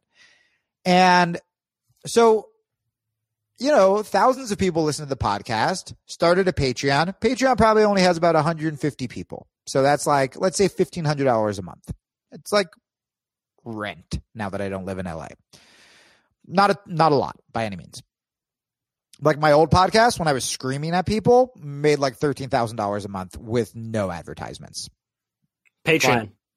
But, uh, it, we actually did a Patreon model before Patreon because this was probably like again like 10 years ago so we had like little paypal buttons and tiers so it was the patreon model we just made it and so uh i asked the patreon i go hey if i talked more about mental health would you guys be cool with that? Because you guys are like the hardcores. And they're like, oh yeah, we don't really care about politics, but we just figured you had to do that or you like it. That's the stuff we like the most.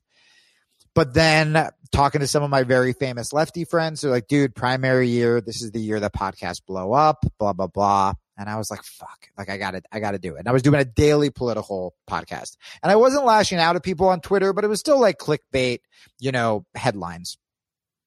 And so I have this girl on, this woman on, and she, you know, we start out the conversation like, hey, we disagree on some stuff, but we're finding some common ground, blah, blah, blah. Look, there's stuff about the trans issue that I'm like unsure of or we can debate about, but I would certainly never like bully a trans person. And I recognize that the suicide rate of the trans community is horrific, no matter how you feel about anything. It's like, all right, if there's a community where like suicide is that high, we should probably do something to help. And this girl starts like being like, trans people aren't fucking real. They're an abomination. Like the most hateful shit I've ever heard. And I was like, holy fuck. That interview, like, uh, we have audio issues. It was like that. I'm like, I can't air this. And I tried to be like, it was a disaster. And I was like, what do I fucking do? So that day on Facebook, I got a message from someone who goes, Hey, I just want you to know I was at like my trans therapy and I listened to this pod this podcast episode you did about being yourself and all this stuff and it made me feel less alone. And I start crying. I'm like, okay, there's my sign from the universe. I'm going to be a fucking man. I'm not going to say the audio didn't work. I'm gonna call this girl and be like, this is why I'm not airing it. So I call her and she goes, you can edit that part out. And I go, nah, dude, it was like fucked up. And, uh, and I do this podcast the next day and I go, the show is changing. I'm, it's just to be a fucking comedy show. We're to talk about mental health. I'm to interview artists I love, actors that I love, musicians that I love. We're to talk about failure, all this stuff. Maybe I'm to lose thousands of people. I did. Um, not talk about politics, but this is the way it's to be. And I tell this story about the trans person who reached out and I'm like choking up on the show. And uh, the next day she wrote me and she goes, Hey, I appreciate it so much. I'm looking forward to the new podcast. Just so you know, I'm not trans. I guess it was like some, tra- like the word trans was just, it's a kind of therapy that has nothing to do with gender, like trans therapy. And I had to be like, yeah, totally. Yeah, no, it was someone else. And I was like, Jesus fucking Christ. With that said, I've made more money. I lost thousands of listeners, but I've actually made more money doing this show because I've started doing some like uh, coaching stuff that I've always wanted to do that I never thought I could do. And all of the stand up gigs that I lost this summer, I made all that money back because pre COVID, I just was like, I'm going to do the show that I love and I'm going to do it for maybe it's literally just going to be for 150 people, which for someone who used to have a huge fucking podcast is a bummer. Um, but like financially, livelihood wise, heart wise, soul wise, we're fine. We're kicking, you know? And when this show does grow, which it will fucking grow, it's going to be all these people who are here for the right reasons and who actually are getting something positive out of it instead of people who just want to hear you shit all over political candidates so they can jerk themselves off and feel superior. Yeah, they like you for you. That's I, I think that a lot of people just talk. You know, they they don't see the nuances in being well known and how different. Like you know, lots of famous people. I'm sure you can attest the fact that different kinds of fame are very different um, yes. Uh, I'll tell this story uh, only because Chris has told this story on his podcast yeah, a bunch, but I, I think that it um, kind of elucidates your point. Um, so a mutual friend of, of both Chris Ryan and, and mine is uh, a guy named Simon Rex, who's a rapper, Dirt Nasty. Yeah, yeah very thoughtful guy super spiritual you can he can wax philosophical for days he's just a completely different person than his dirt nasty you know suck my dick riding my ferrari uh dude i got that other, vibe and i feel like i wanted to reach out to him like months ago and i just forgot about it yeah i got that you vibe. should he's he's incredibly thoughtful um, yeah, yeah, yeah. loves psychedelics loves to learn very earnest and um, Chris and he were at a coffee shop in LA and there's a woman who's I, I believe she was a barista and she's she's like oh my gosh you're chris ryan. I've read your book sex at dawn. I watch i listen to your podcast tangentially speaking. And chris is like oh that's so great. And they have this conversation and uh they're like oh my gosh you know i'd love to hang out sometime. They exchange numbers and and and simon is there with him. And Chris is like, oh, well, this is, you know, my friend Simon Rex, who's super famous in certain circles. And the woman is like, oh, yeah, hi, hi, how are you? And like back to like, Chris, hi, oh, wow, how are you doing? And Simon and, uh, Simon and Chris leave and, the, and Simon's like, dude, that is so fucking cool what you get to do. Like people Ugh. who listen to your thing like Ugh, you for yeah. you and the, the and I've seen it, man. Like Chris has a great audience with his show Tangentially Speaking, and he has these meetups.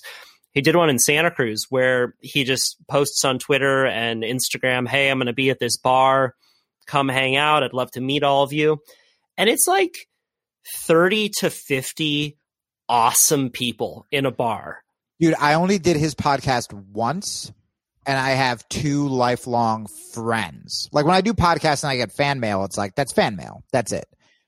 Two for like deeply I care about them. Uh, two women who heard me on that podcast. Well, the uh, reason for that is that Chris takes people into very deep psychological places. And yeah. if you're too uncomfortable to go there with him, you're going to bounce. You're going to be out. And I'm sure that there are a lot of people that have listened to one of his episodes and are like, ah, not for me. But the people are, who are willing to stand in that fire at certain points yeah. and like really look at themselves honestly and, and Chris's show is also just super funny and, and you know, he goes all over the place, but it's for people who can also go all over the place, people who are interested in more than just that one thing.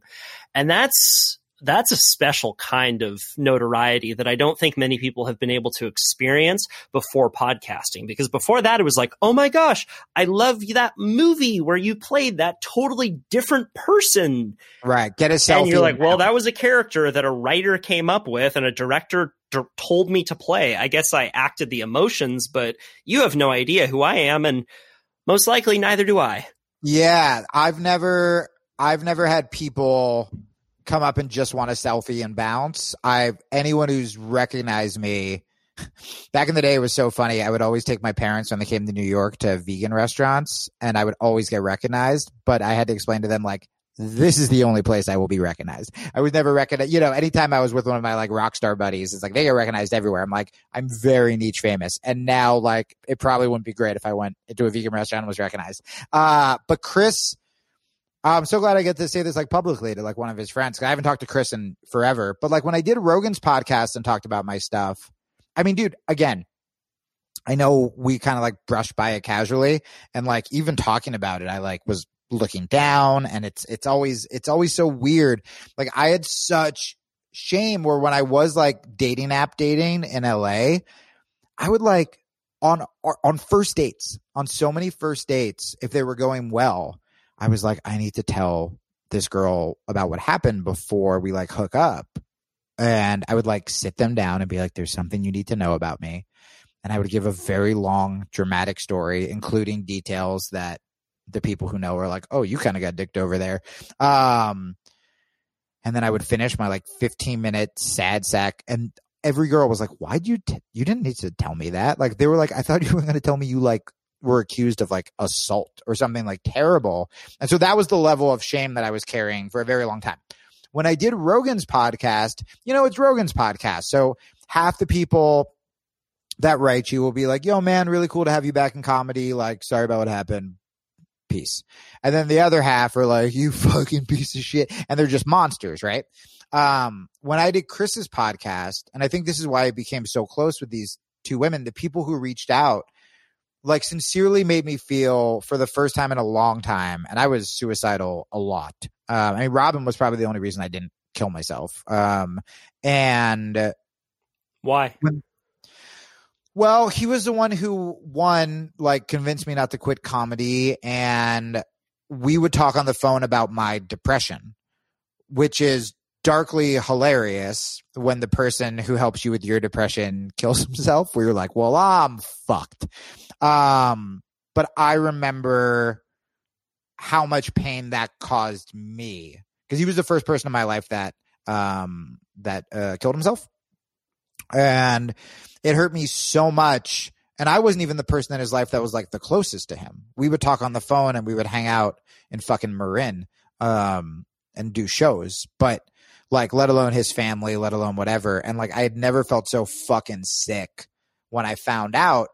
Um, and still, I mean, there are times whenever I get in trouble, I start automatically going to like text him or email him.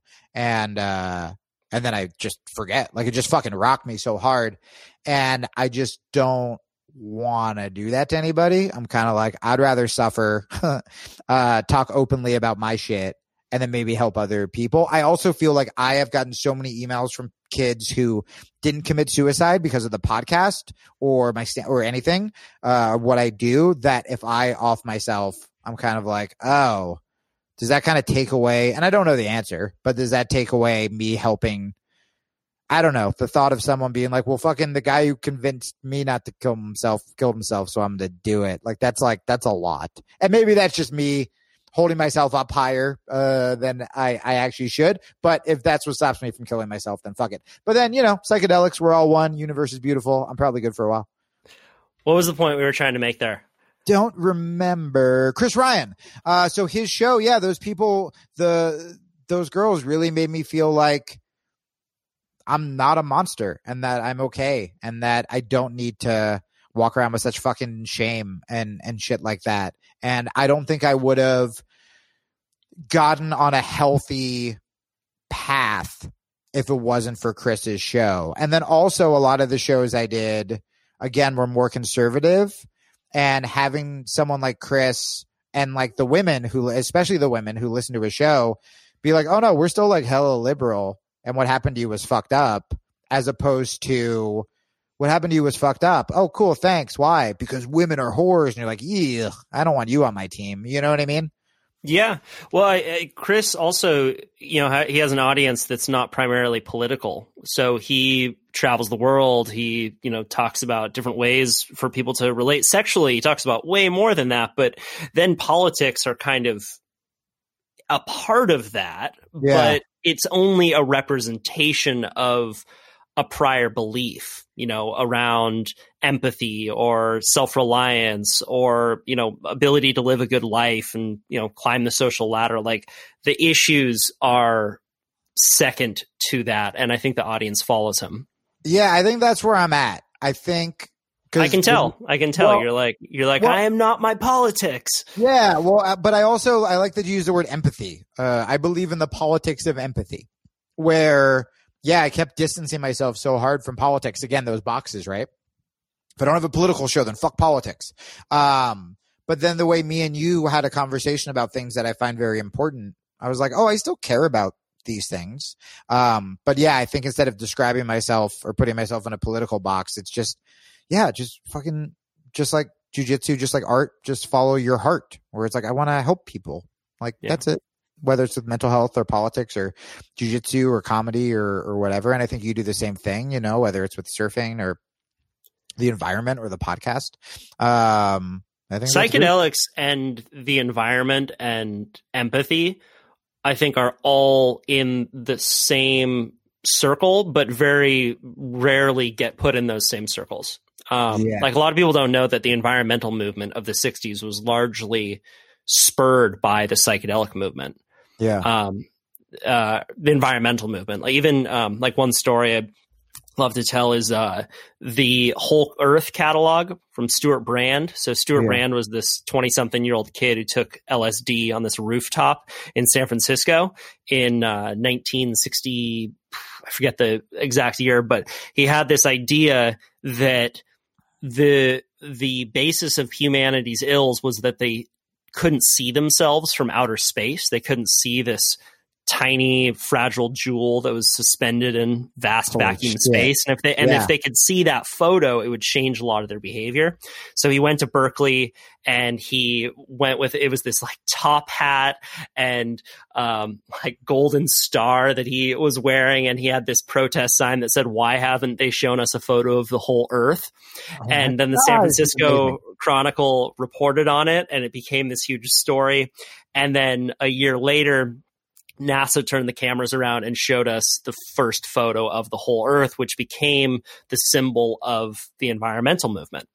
Um, and I and a lot of people in the a lot of environmentalists are are kind of terrified to even talk about psychedelics. I think it's changing sure. a lot because of Michael Pollan's book, mm-hmm. but most of them, most people who have committed their lives to our planet have had some deep psychedelic experience that has spurred them forward. Because if you're going to get engaged in that issue, you're going to lose a lot. Like your environmentalists are maybe the only group that bomb more than comedians. Right. That's a great fucking line. That's a great line. Yeah. No, you're absolutely right.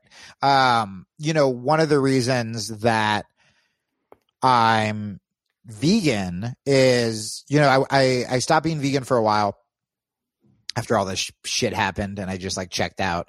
And then uh, I went back to being vegan when my cat died because I started, you know, just like I was like petting everyone's dog like in my neighborhood and just realized how much I love animals. And I'm like, I don't want to fucking eat animals. So I went back to being vegan.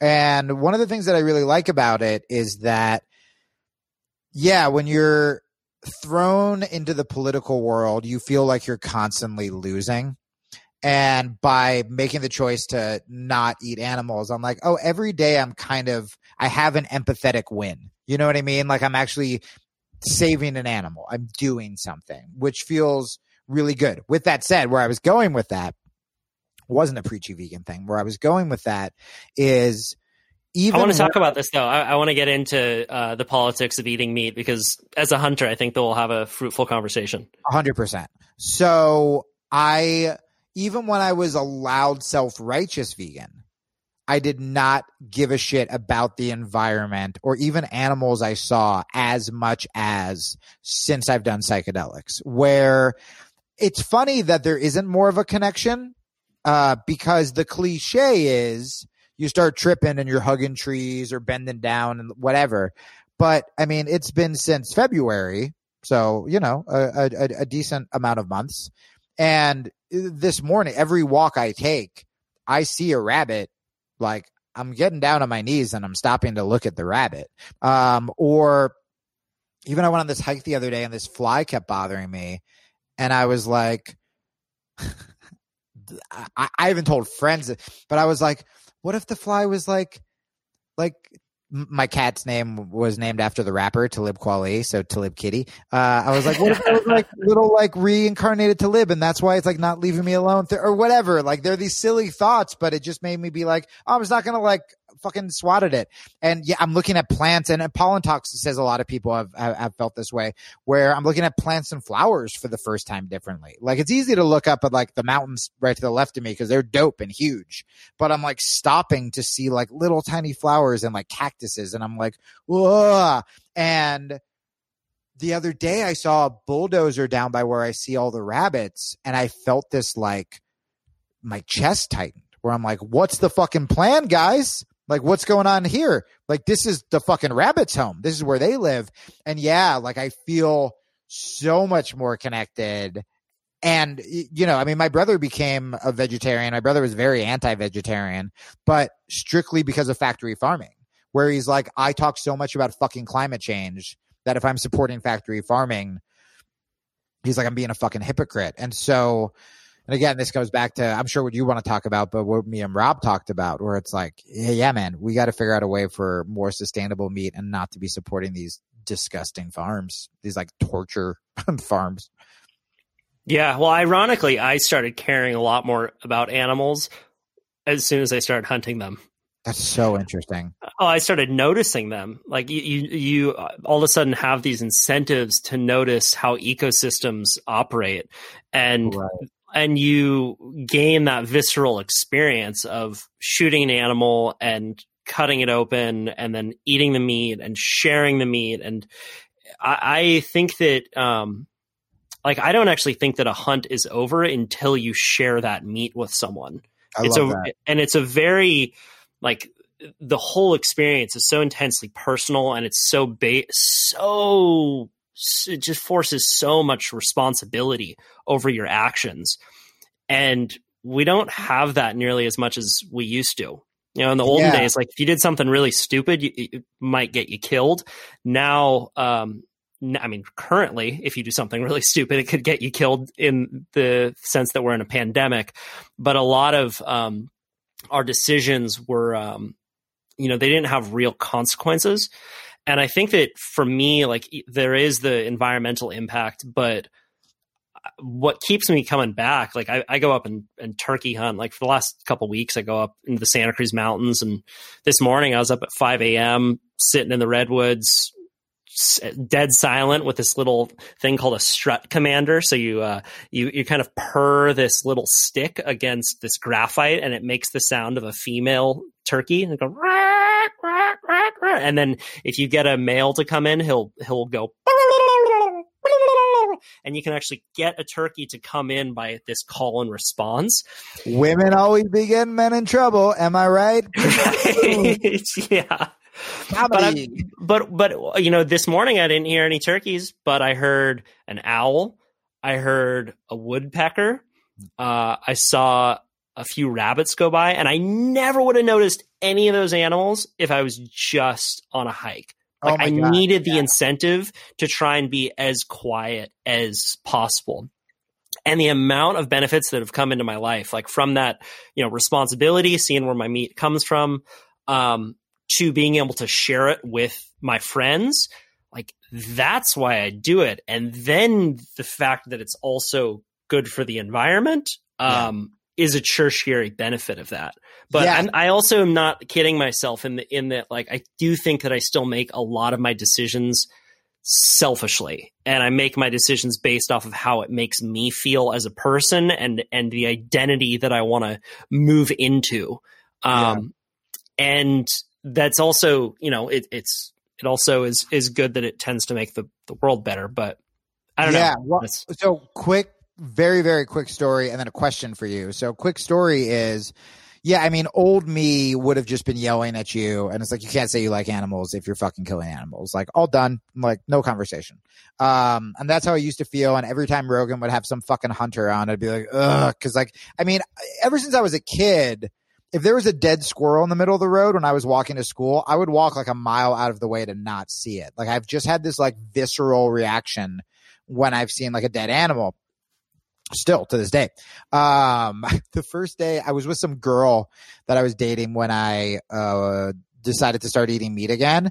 And we went to a sushi restaurant and I was like, I'm gonna get like a lobster or something. And they brought out the whole, I thought it was just gonna be like a roll and they brought out the whole lobster. And I was like, I can't fucking even look at this. I covered it in a napkin. Like I was giving him this little like fucking sad funeral. And I was like, just take him back. Like I still, anyway, I listened to Cameron Hanes, Hanes, Hayes? Yeah. Uh, on Rogan when I was eating meat. Cause I'm like, I guess I can fucking listen to a hunter. And one, he sounded like a really cool guy, but that was sort of the first glimpse of me wanting to be a vegetarian again, where him and Joe, it was so beautiful. Describe, be a vegetarian again or, or eat meat again? No, to actually, I thought about being vegetarian again when I heard it because, and that's when I was, you know, I was doing all my grass fed shit, blah, blah, blah. But they were describing uh, the kill and they were actually speaking with more emotion than I've heard some obnoxious vegans speak about. Like, I think one of them might have even teared up. And it was so fucking beautiful. It was so beautiful. And so, my question to you, though, is you know, people always say, I've heard vegans say this, and I've, I've probably heard hunters say this too, where they go, if people had to hunt their food, um, they we would have more vegetarians. And the one vegan book, because there are some obnoxious, privileged ass vegans out there. The one book I used to recommend to people was this book by Jonathan Safran Foer, who's a fiction writer. He's a literature writer uh, called Eating Animals. So it was very beautifully written, but it also opens up so empathetically and compassionately towards meat eaters, talking about how, like, look, food is so important to us. We go to food when we're celebrating, when we're commiserating. There's a tradition around it. And he even interviews like a farmer who, raises the animals and kills them himself. And he's like pro that.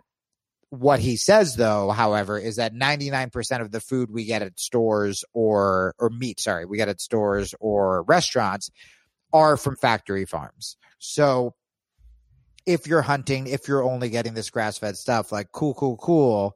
But if you really care about the environment, you should maybe when you go out to whatever shitty restaurant, try to find the vegetarian options unless it's like a Belcampo uh, or whatever that LA place is uh, with like good meat.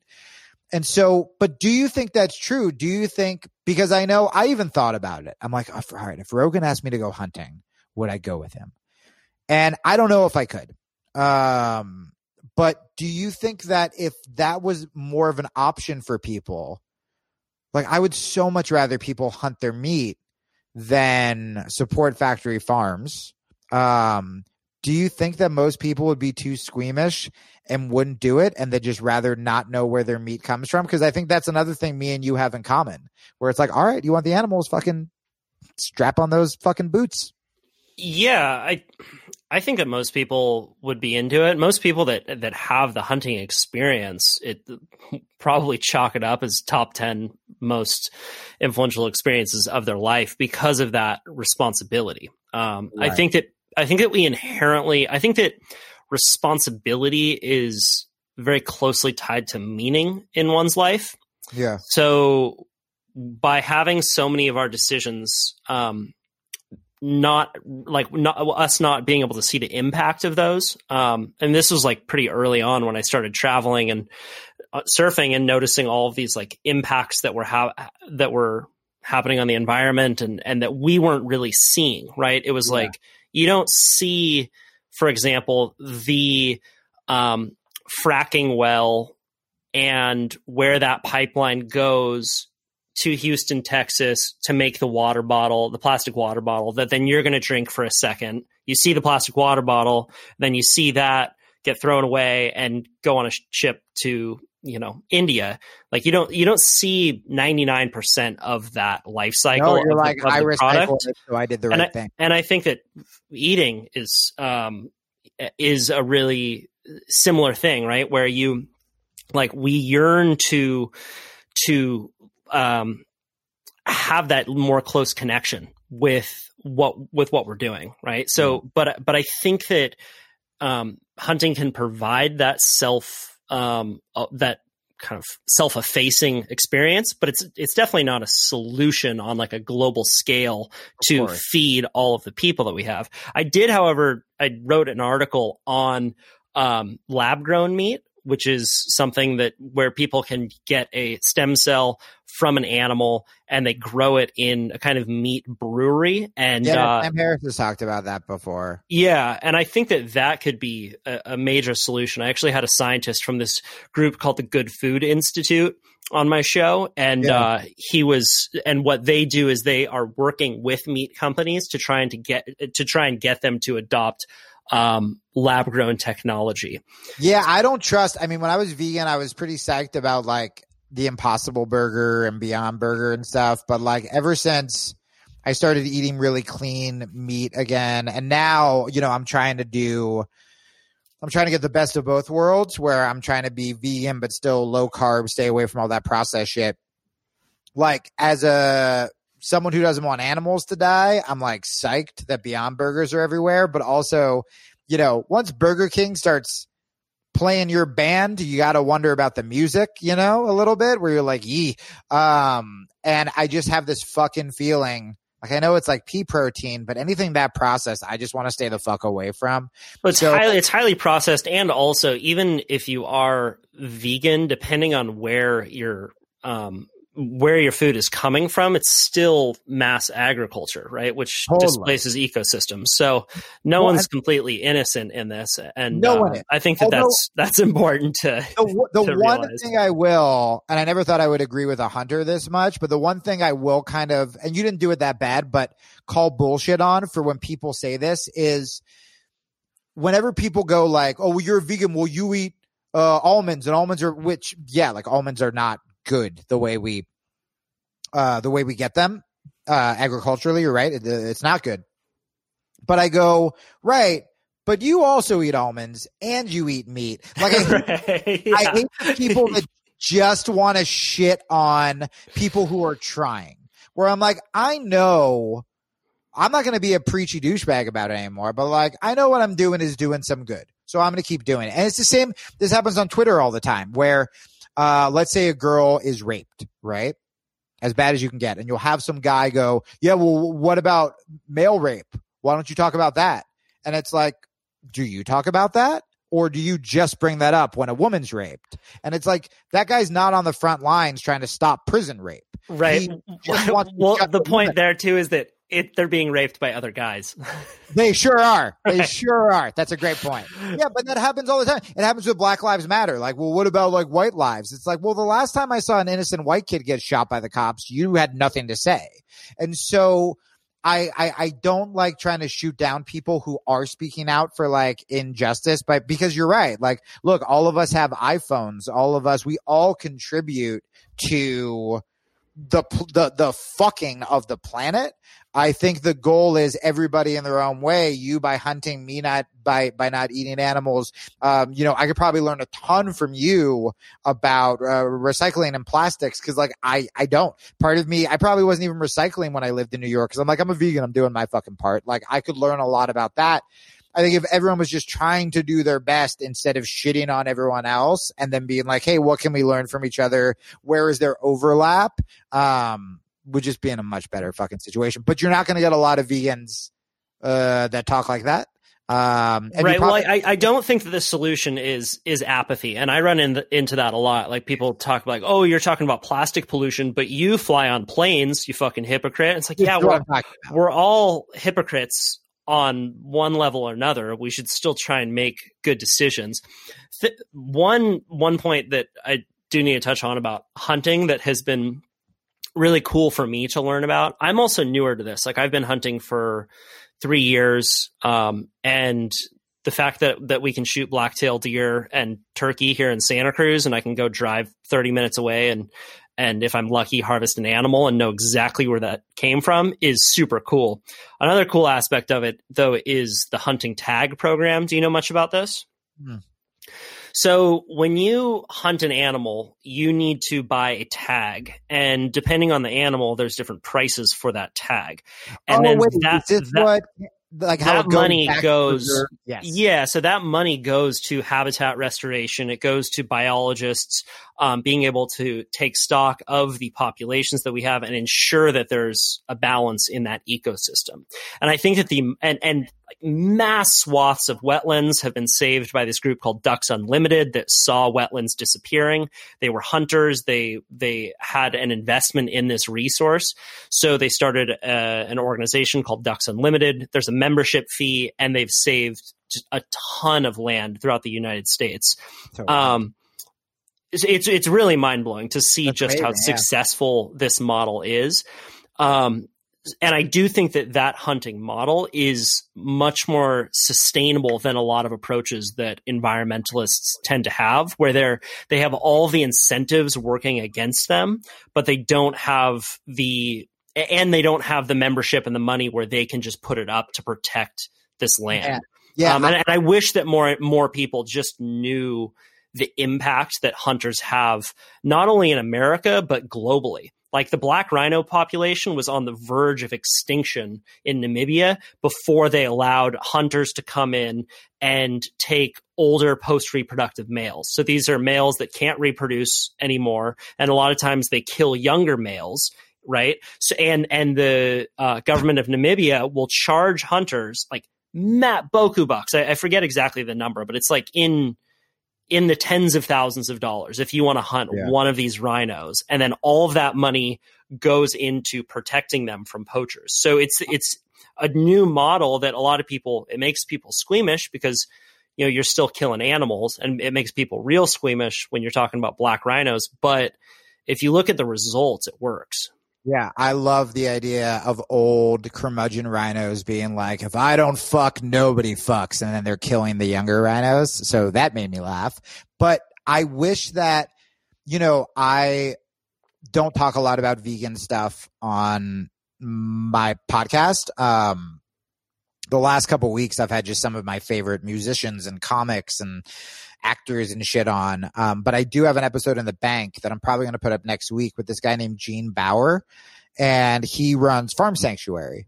And it's so interesting. And it was the first time I interviewed a vegan from the place of like, hey, let's not lash out at people who eat meat. Let's just like see what we can. You know, I brought up my friendship with Robb Wolf, and this dude is like fucking cool, man. I mean, like, he started at Greenpeace in like the 60s or some shit. And, uh, and Farm Sanctuary essentially was just him and his friends rescuing these animals that like ran away or were being tortured. And then he just built this huge, uh, institution. And he talked about it so wonderfully where they're not, he'll talk about the vegan thing at length when I asked him, but the first half of the conversation probably matches up with you as a hunter where it's yeah, they were saving animals who were to fucking die. And, um, you know, he, he, he wants to do so much for the environment and he was up at 5 a.m. running. And it's like, ah, it's so weird that it's like if you took the best of the animal activists with the best of the hunters, we could actually probably come up with some really like innovative. uh, Oh, a hundred percent, a hundred percent. But then within each of those groups, you have maniacs. angry maniacs. Yeah, you have Yeah. angry maniacs that are just there to get angry at each other, and and then um, try and troll each other. Like hunters that will just post their grip and grin shots of bloody animals, and like they know that it's a divisive tactic. They know that just by posting that, it's going to start this shitty debate where no one's going to learn anything, but they're going to feel better about themselves. Like See, fuck, maybe fuck that's what those we- guys. Fuck maybe those guys. me, yeah, maybe that's what me and you can do. Maybe that's another role if we're not going to have the great uh, vegan hunter conference or whatever. Is like you get to call out the douchebags on your side, I get to call out the douchebags on my side. Side note, uh, and this story has never been appropriate to tell, uh, but uh, I did a jujitsu seminar in Alabama.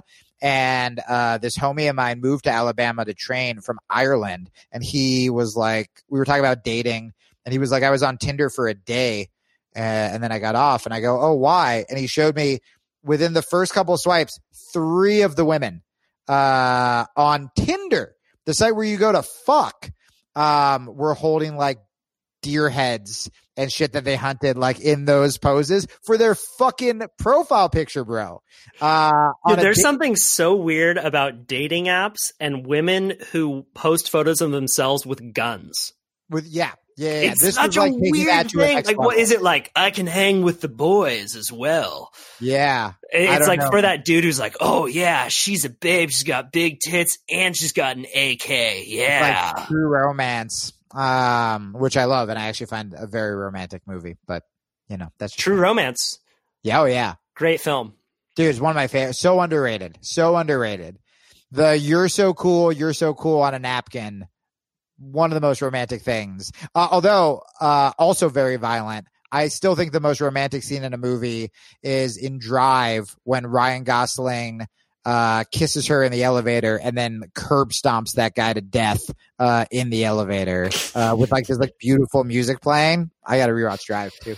Yeah. Well, uh, well, yeah, man. I I think that this, if there is a uh, theme to this highly tangential conversation, it's uh, not placating a base and just coming at any subject with as clear of eyes as possible yeah, that is what will. Yeah, that's what can get you your your quote unquote success. You know, that's why I, I, that's why I I respect someone like Chris Ryan so much. Is that again and again he he does that, and as a result, he's built a an audience of people that really trust that he's going to take every issue honestly.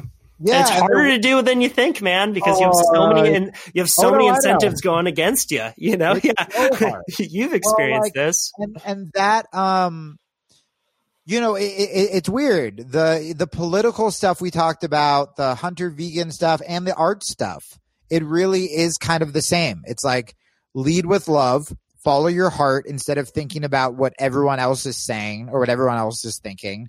You know, there was another thing that Rick Rubin said that I loved so much where he said um that if he's talking about music and he goes, if everybody likes you, you're probably mediocre.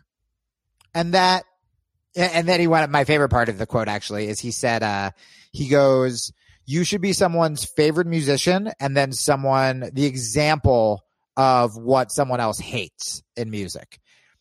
And one that gave me total permission as an artist, I feel like, to start making weirder shit, which I love.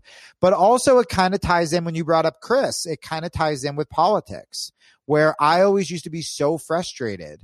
Where it's like, well, these people on the right hate me and these people on the left hate me. And, you know, Chris probably gets the same thing. He probably, when he talks about polyamory, he probably has like these people coming after him or you know like maybe even some feminists getting mad but then he'll talk about trump and then maybe he'll have some conservatives getting mad. And it's like good good. That probably means you're being authentic and you're thinking for yourself and you're uh, this idea that you know i remember when i wrote a piece for quillette and even when i went on rogan anytime you go on rogan the my old crew will call you alt right and it's such garbage where where they'll go, oh, he, he's he he's uh, a grifter. That's what they call people.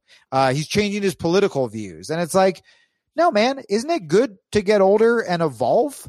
You know, like you want that. And some of the things I've come back to, you know, I've come back to being vegan, and some of the things I'm like way more nuanced when it comes to guns. I'm way more nuanced when it comes to cancel culture, stuff like that. But that's good if I still believe the shit I believed when I was 18, that means I didn't really grow up much, you know?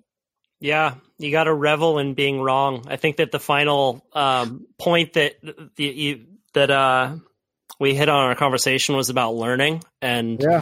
the people who uh, get really good at stuff and keep keep that love close revel in the failure and they and they revel in being like holy shit yeah. Wow, I had that totally wrong. I'm going to make some readjustments now. Well, that's jujitsu. Every every UFC fighter's origin story isn't like, oh, I saved a woman from a bunch of muggers. It's you know BJ Penn saying, I thought I could scrap. I went into the gym. A 17 year old girl beat the holy shit out of me, and then the next day I signed up. You know, like you show up at jujitsu, you're a grown ass man in a white belt uh, and you're getting beat up by a bunch of little dudes who look like me, and you could leave and be like, "Fuck that," um, Or you could be like, I want to learn that thing that just kicked the shit out of me. You know, with surfing, you could fucking drown. With comedy, you have an indifferent audience staring at you with silence that's louder than booze. It's torture. Um, but then you go, but there's something here and I want to get better. And you just chip away and chip away and chip away. That's it. Jamie Kilstein. We've Thank been going you, for two hours, dude. This was such a blast. That was crazy. Uh, can I uh, plug my shit? Absolutely. Sweet. Uh, the short one, if there happen to be any jujitsu people, Rear Naked Radio, we're turning into the biggest jujitsu uh, podcast out there. My podcast is uh, Jamie Kilstein Podcast, uh, iTunes, Stitcher, Spotify, or you can just go to Jamie Kilstein Podcast dot com and all the links are there. And then uh what i'm really trying to build up uh because my twitter's all verified and looks cool and i hate it. It's a fucking cesspool. So please follow me on instagram uh, which is at the Jamie Kilstein. I talk a lot about mental health and the stories and stuff. Uh, and then I make weird videos and I'm probably going to start, uh, posting since tour's not coming up. I was going to record an album, but now I'm like, eh, I'll just start posting the material. Um, so I'll be posting like music and comedy and shit like that over there too. Yeah, I, I recommend your Instagram account. I was laughing my ass off at your Edward Snowden love song that you wrote. What's so funny is uh, me and Moby's drummer. I have a studio version of like for real. I have a studio version of that that is like it's not mellow. It's like a pop punk love song to Edward Snowden with like an eight minute like stoned out jam in the middle. Um, and uh, yeah, I've been doing more music podcasts, so I'm like, ah, I'm gonna start posting some some weird shit. Radical, thank- man. Thank you. That's our show. I'm going to play out the song called Fuck Your Denim by Pinstripe Love Seat. These guys listen to the podcast and they sent me this music. You can check out more of their tunes in the description below. And if you're a musician, you can email your music to info at kyle.surf, and I would love, love, love to play it. I'd also love to get those voice, voice memos from you. So bust out your phone, let me know who you are, where you're listening from, keep it under a minute, some details about your life, and I would love to learn about you, and so would everyone else listening. All right, that's it for now. Don't forget, we got the box of goodies, so you can head over to my website, kyle.surf. That's also where you can sign up for my newsletter. I'm just selling you left and right, selling you on all the things. But you know what? I'm a hustler, baby. So you can head over to kyle.surf and get your box of goodies this month, July. It's the War of Art. That's it for now. Get out in the water, whatever body of water you are closest to, be that a lake, river, ocean, or fountain. Scrub yourself off. It will make your day. See you soon.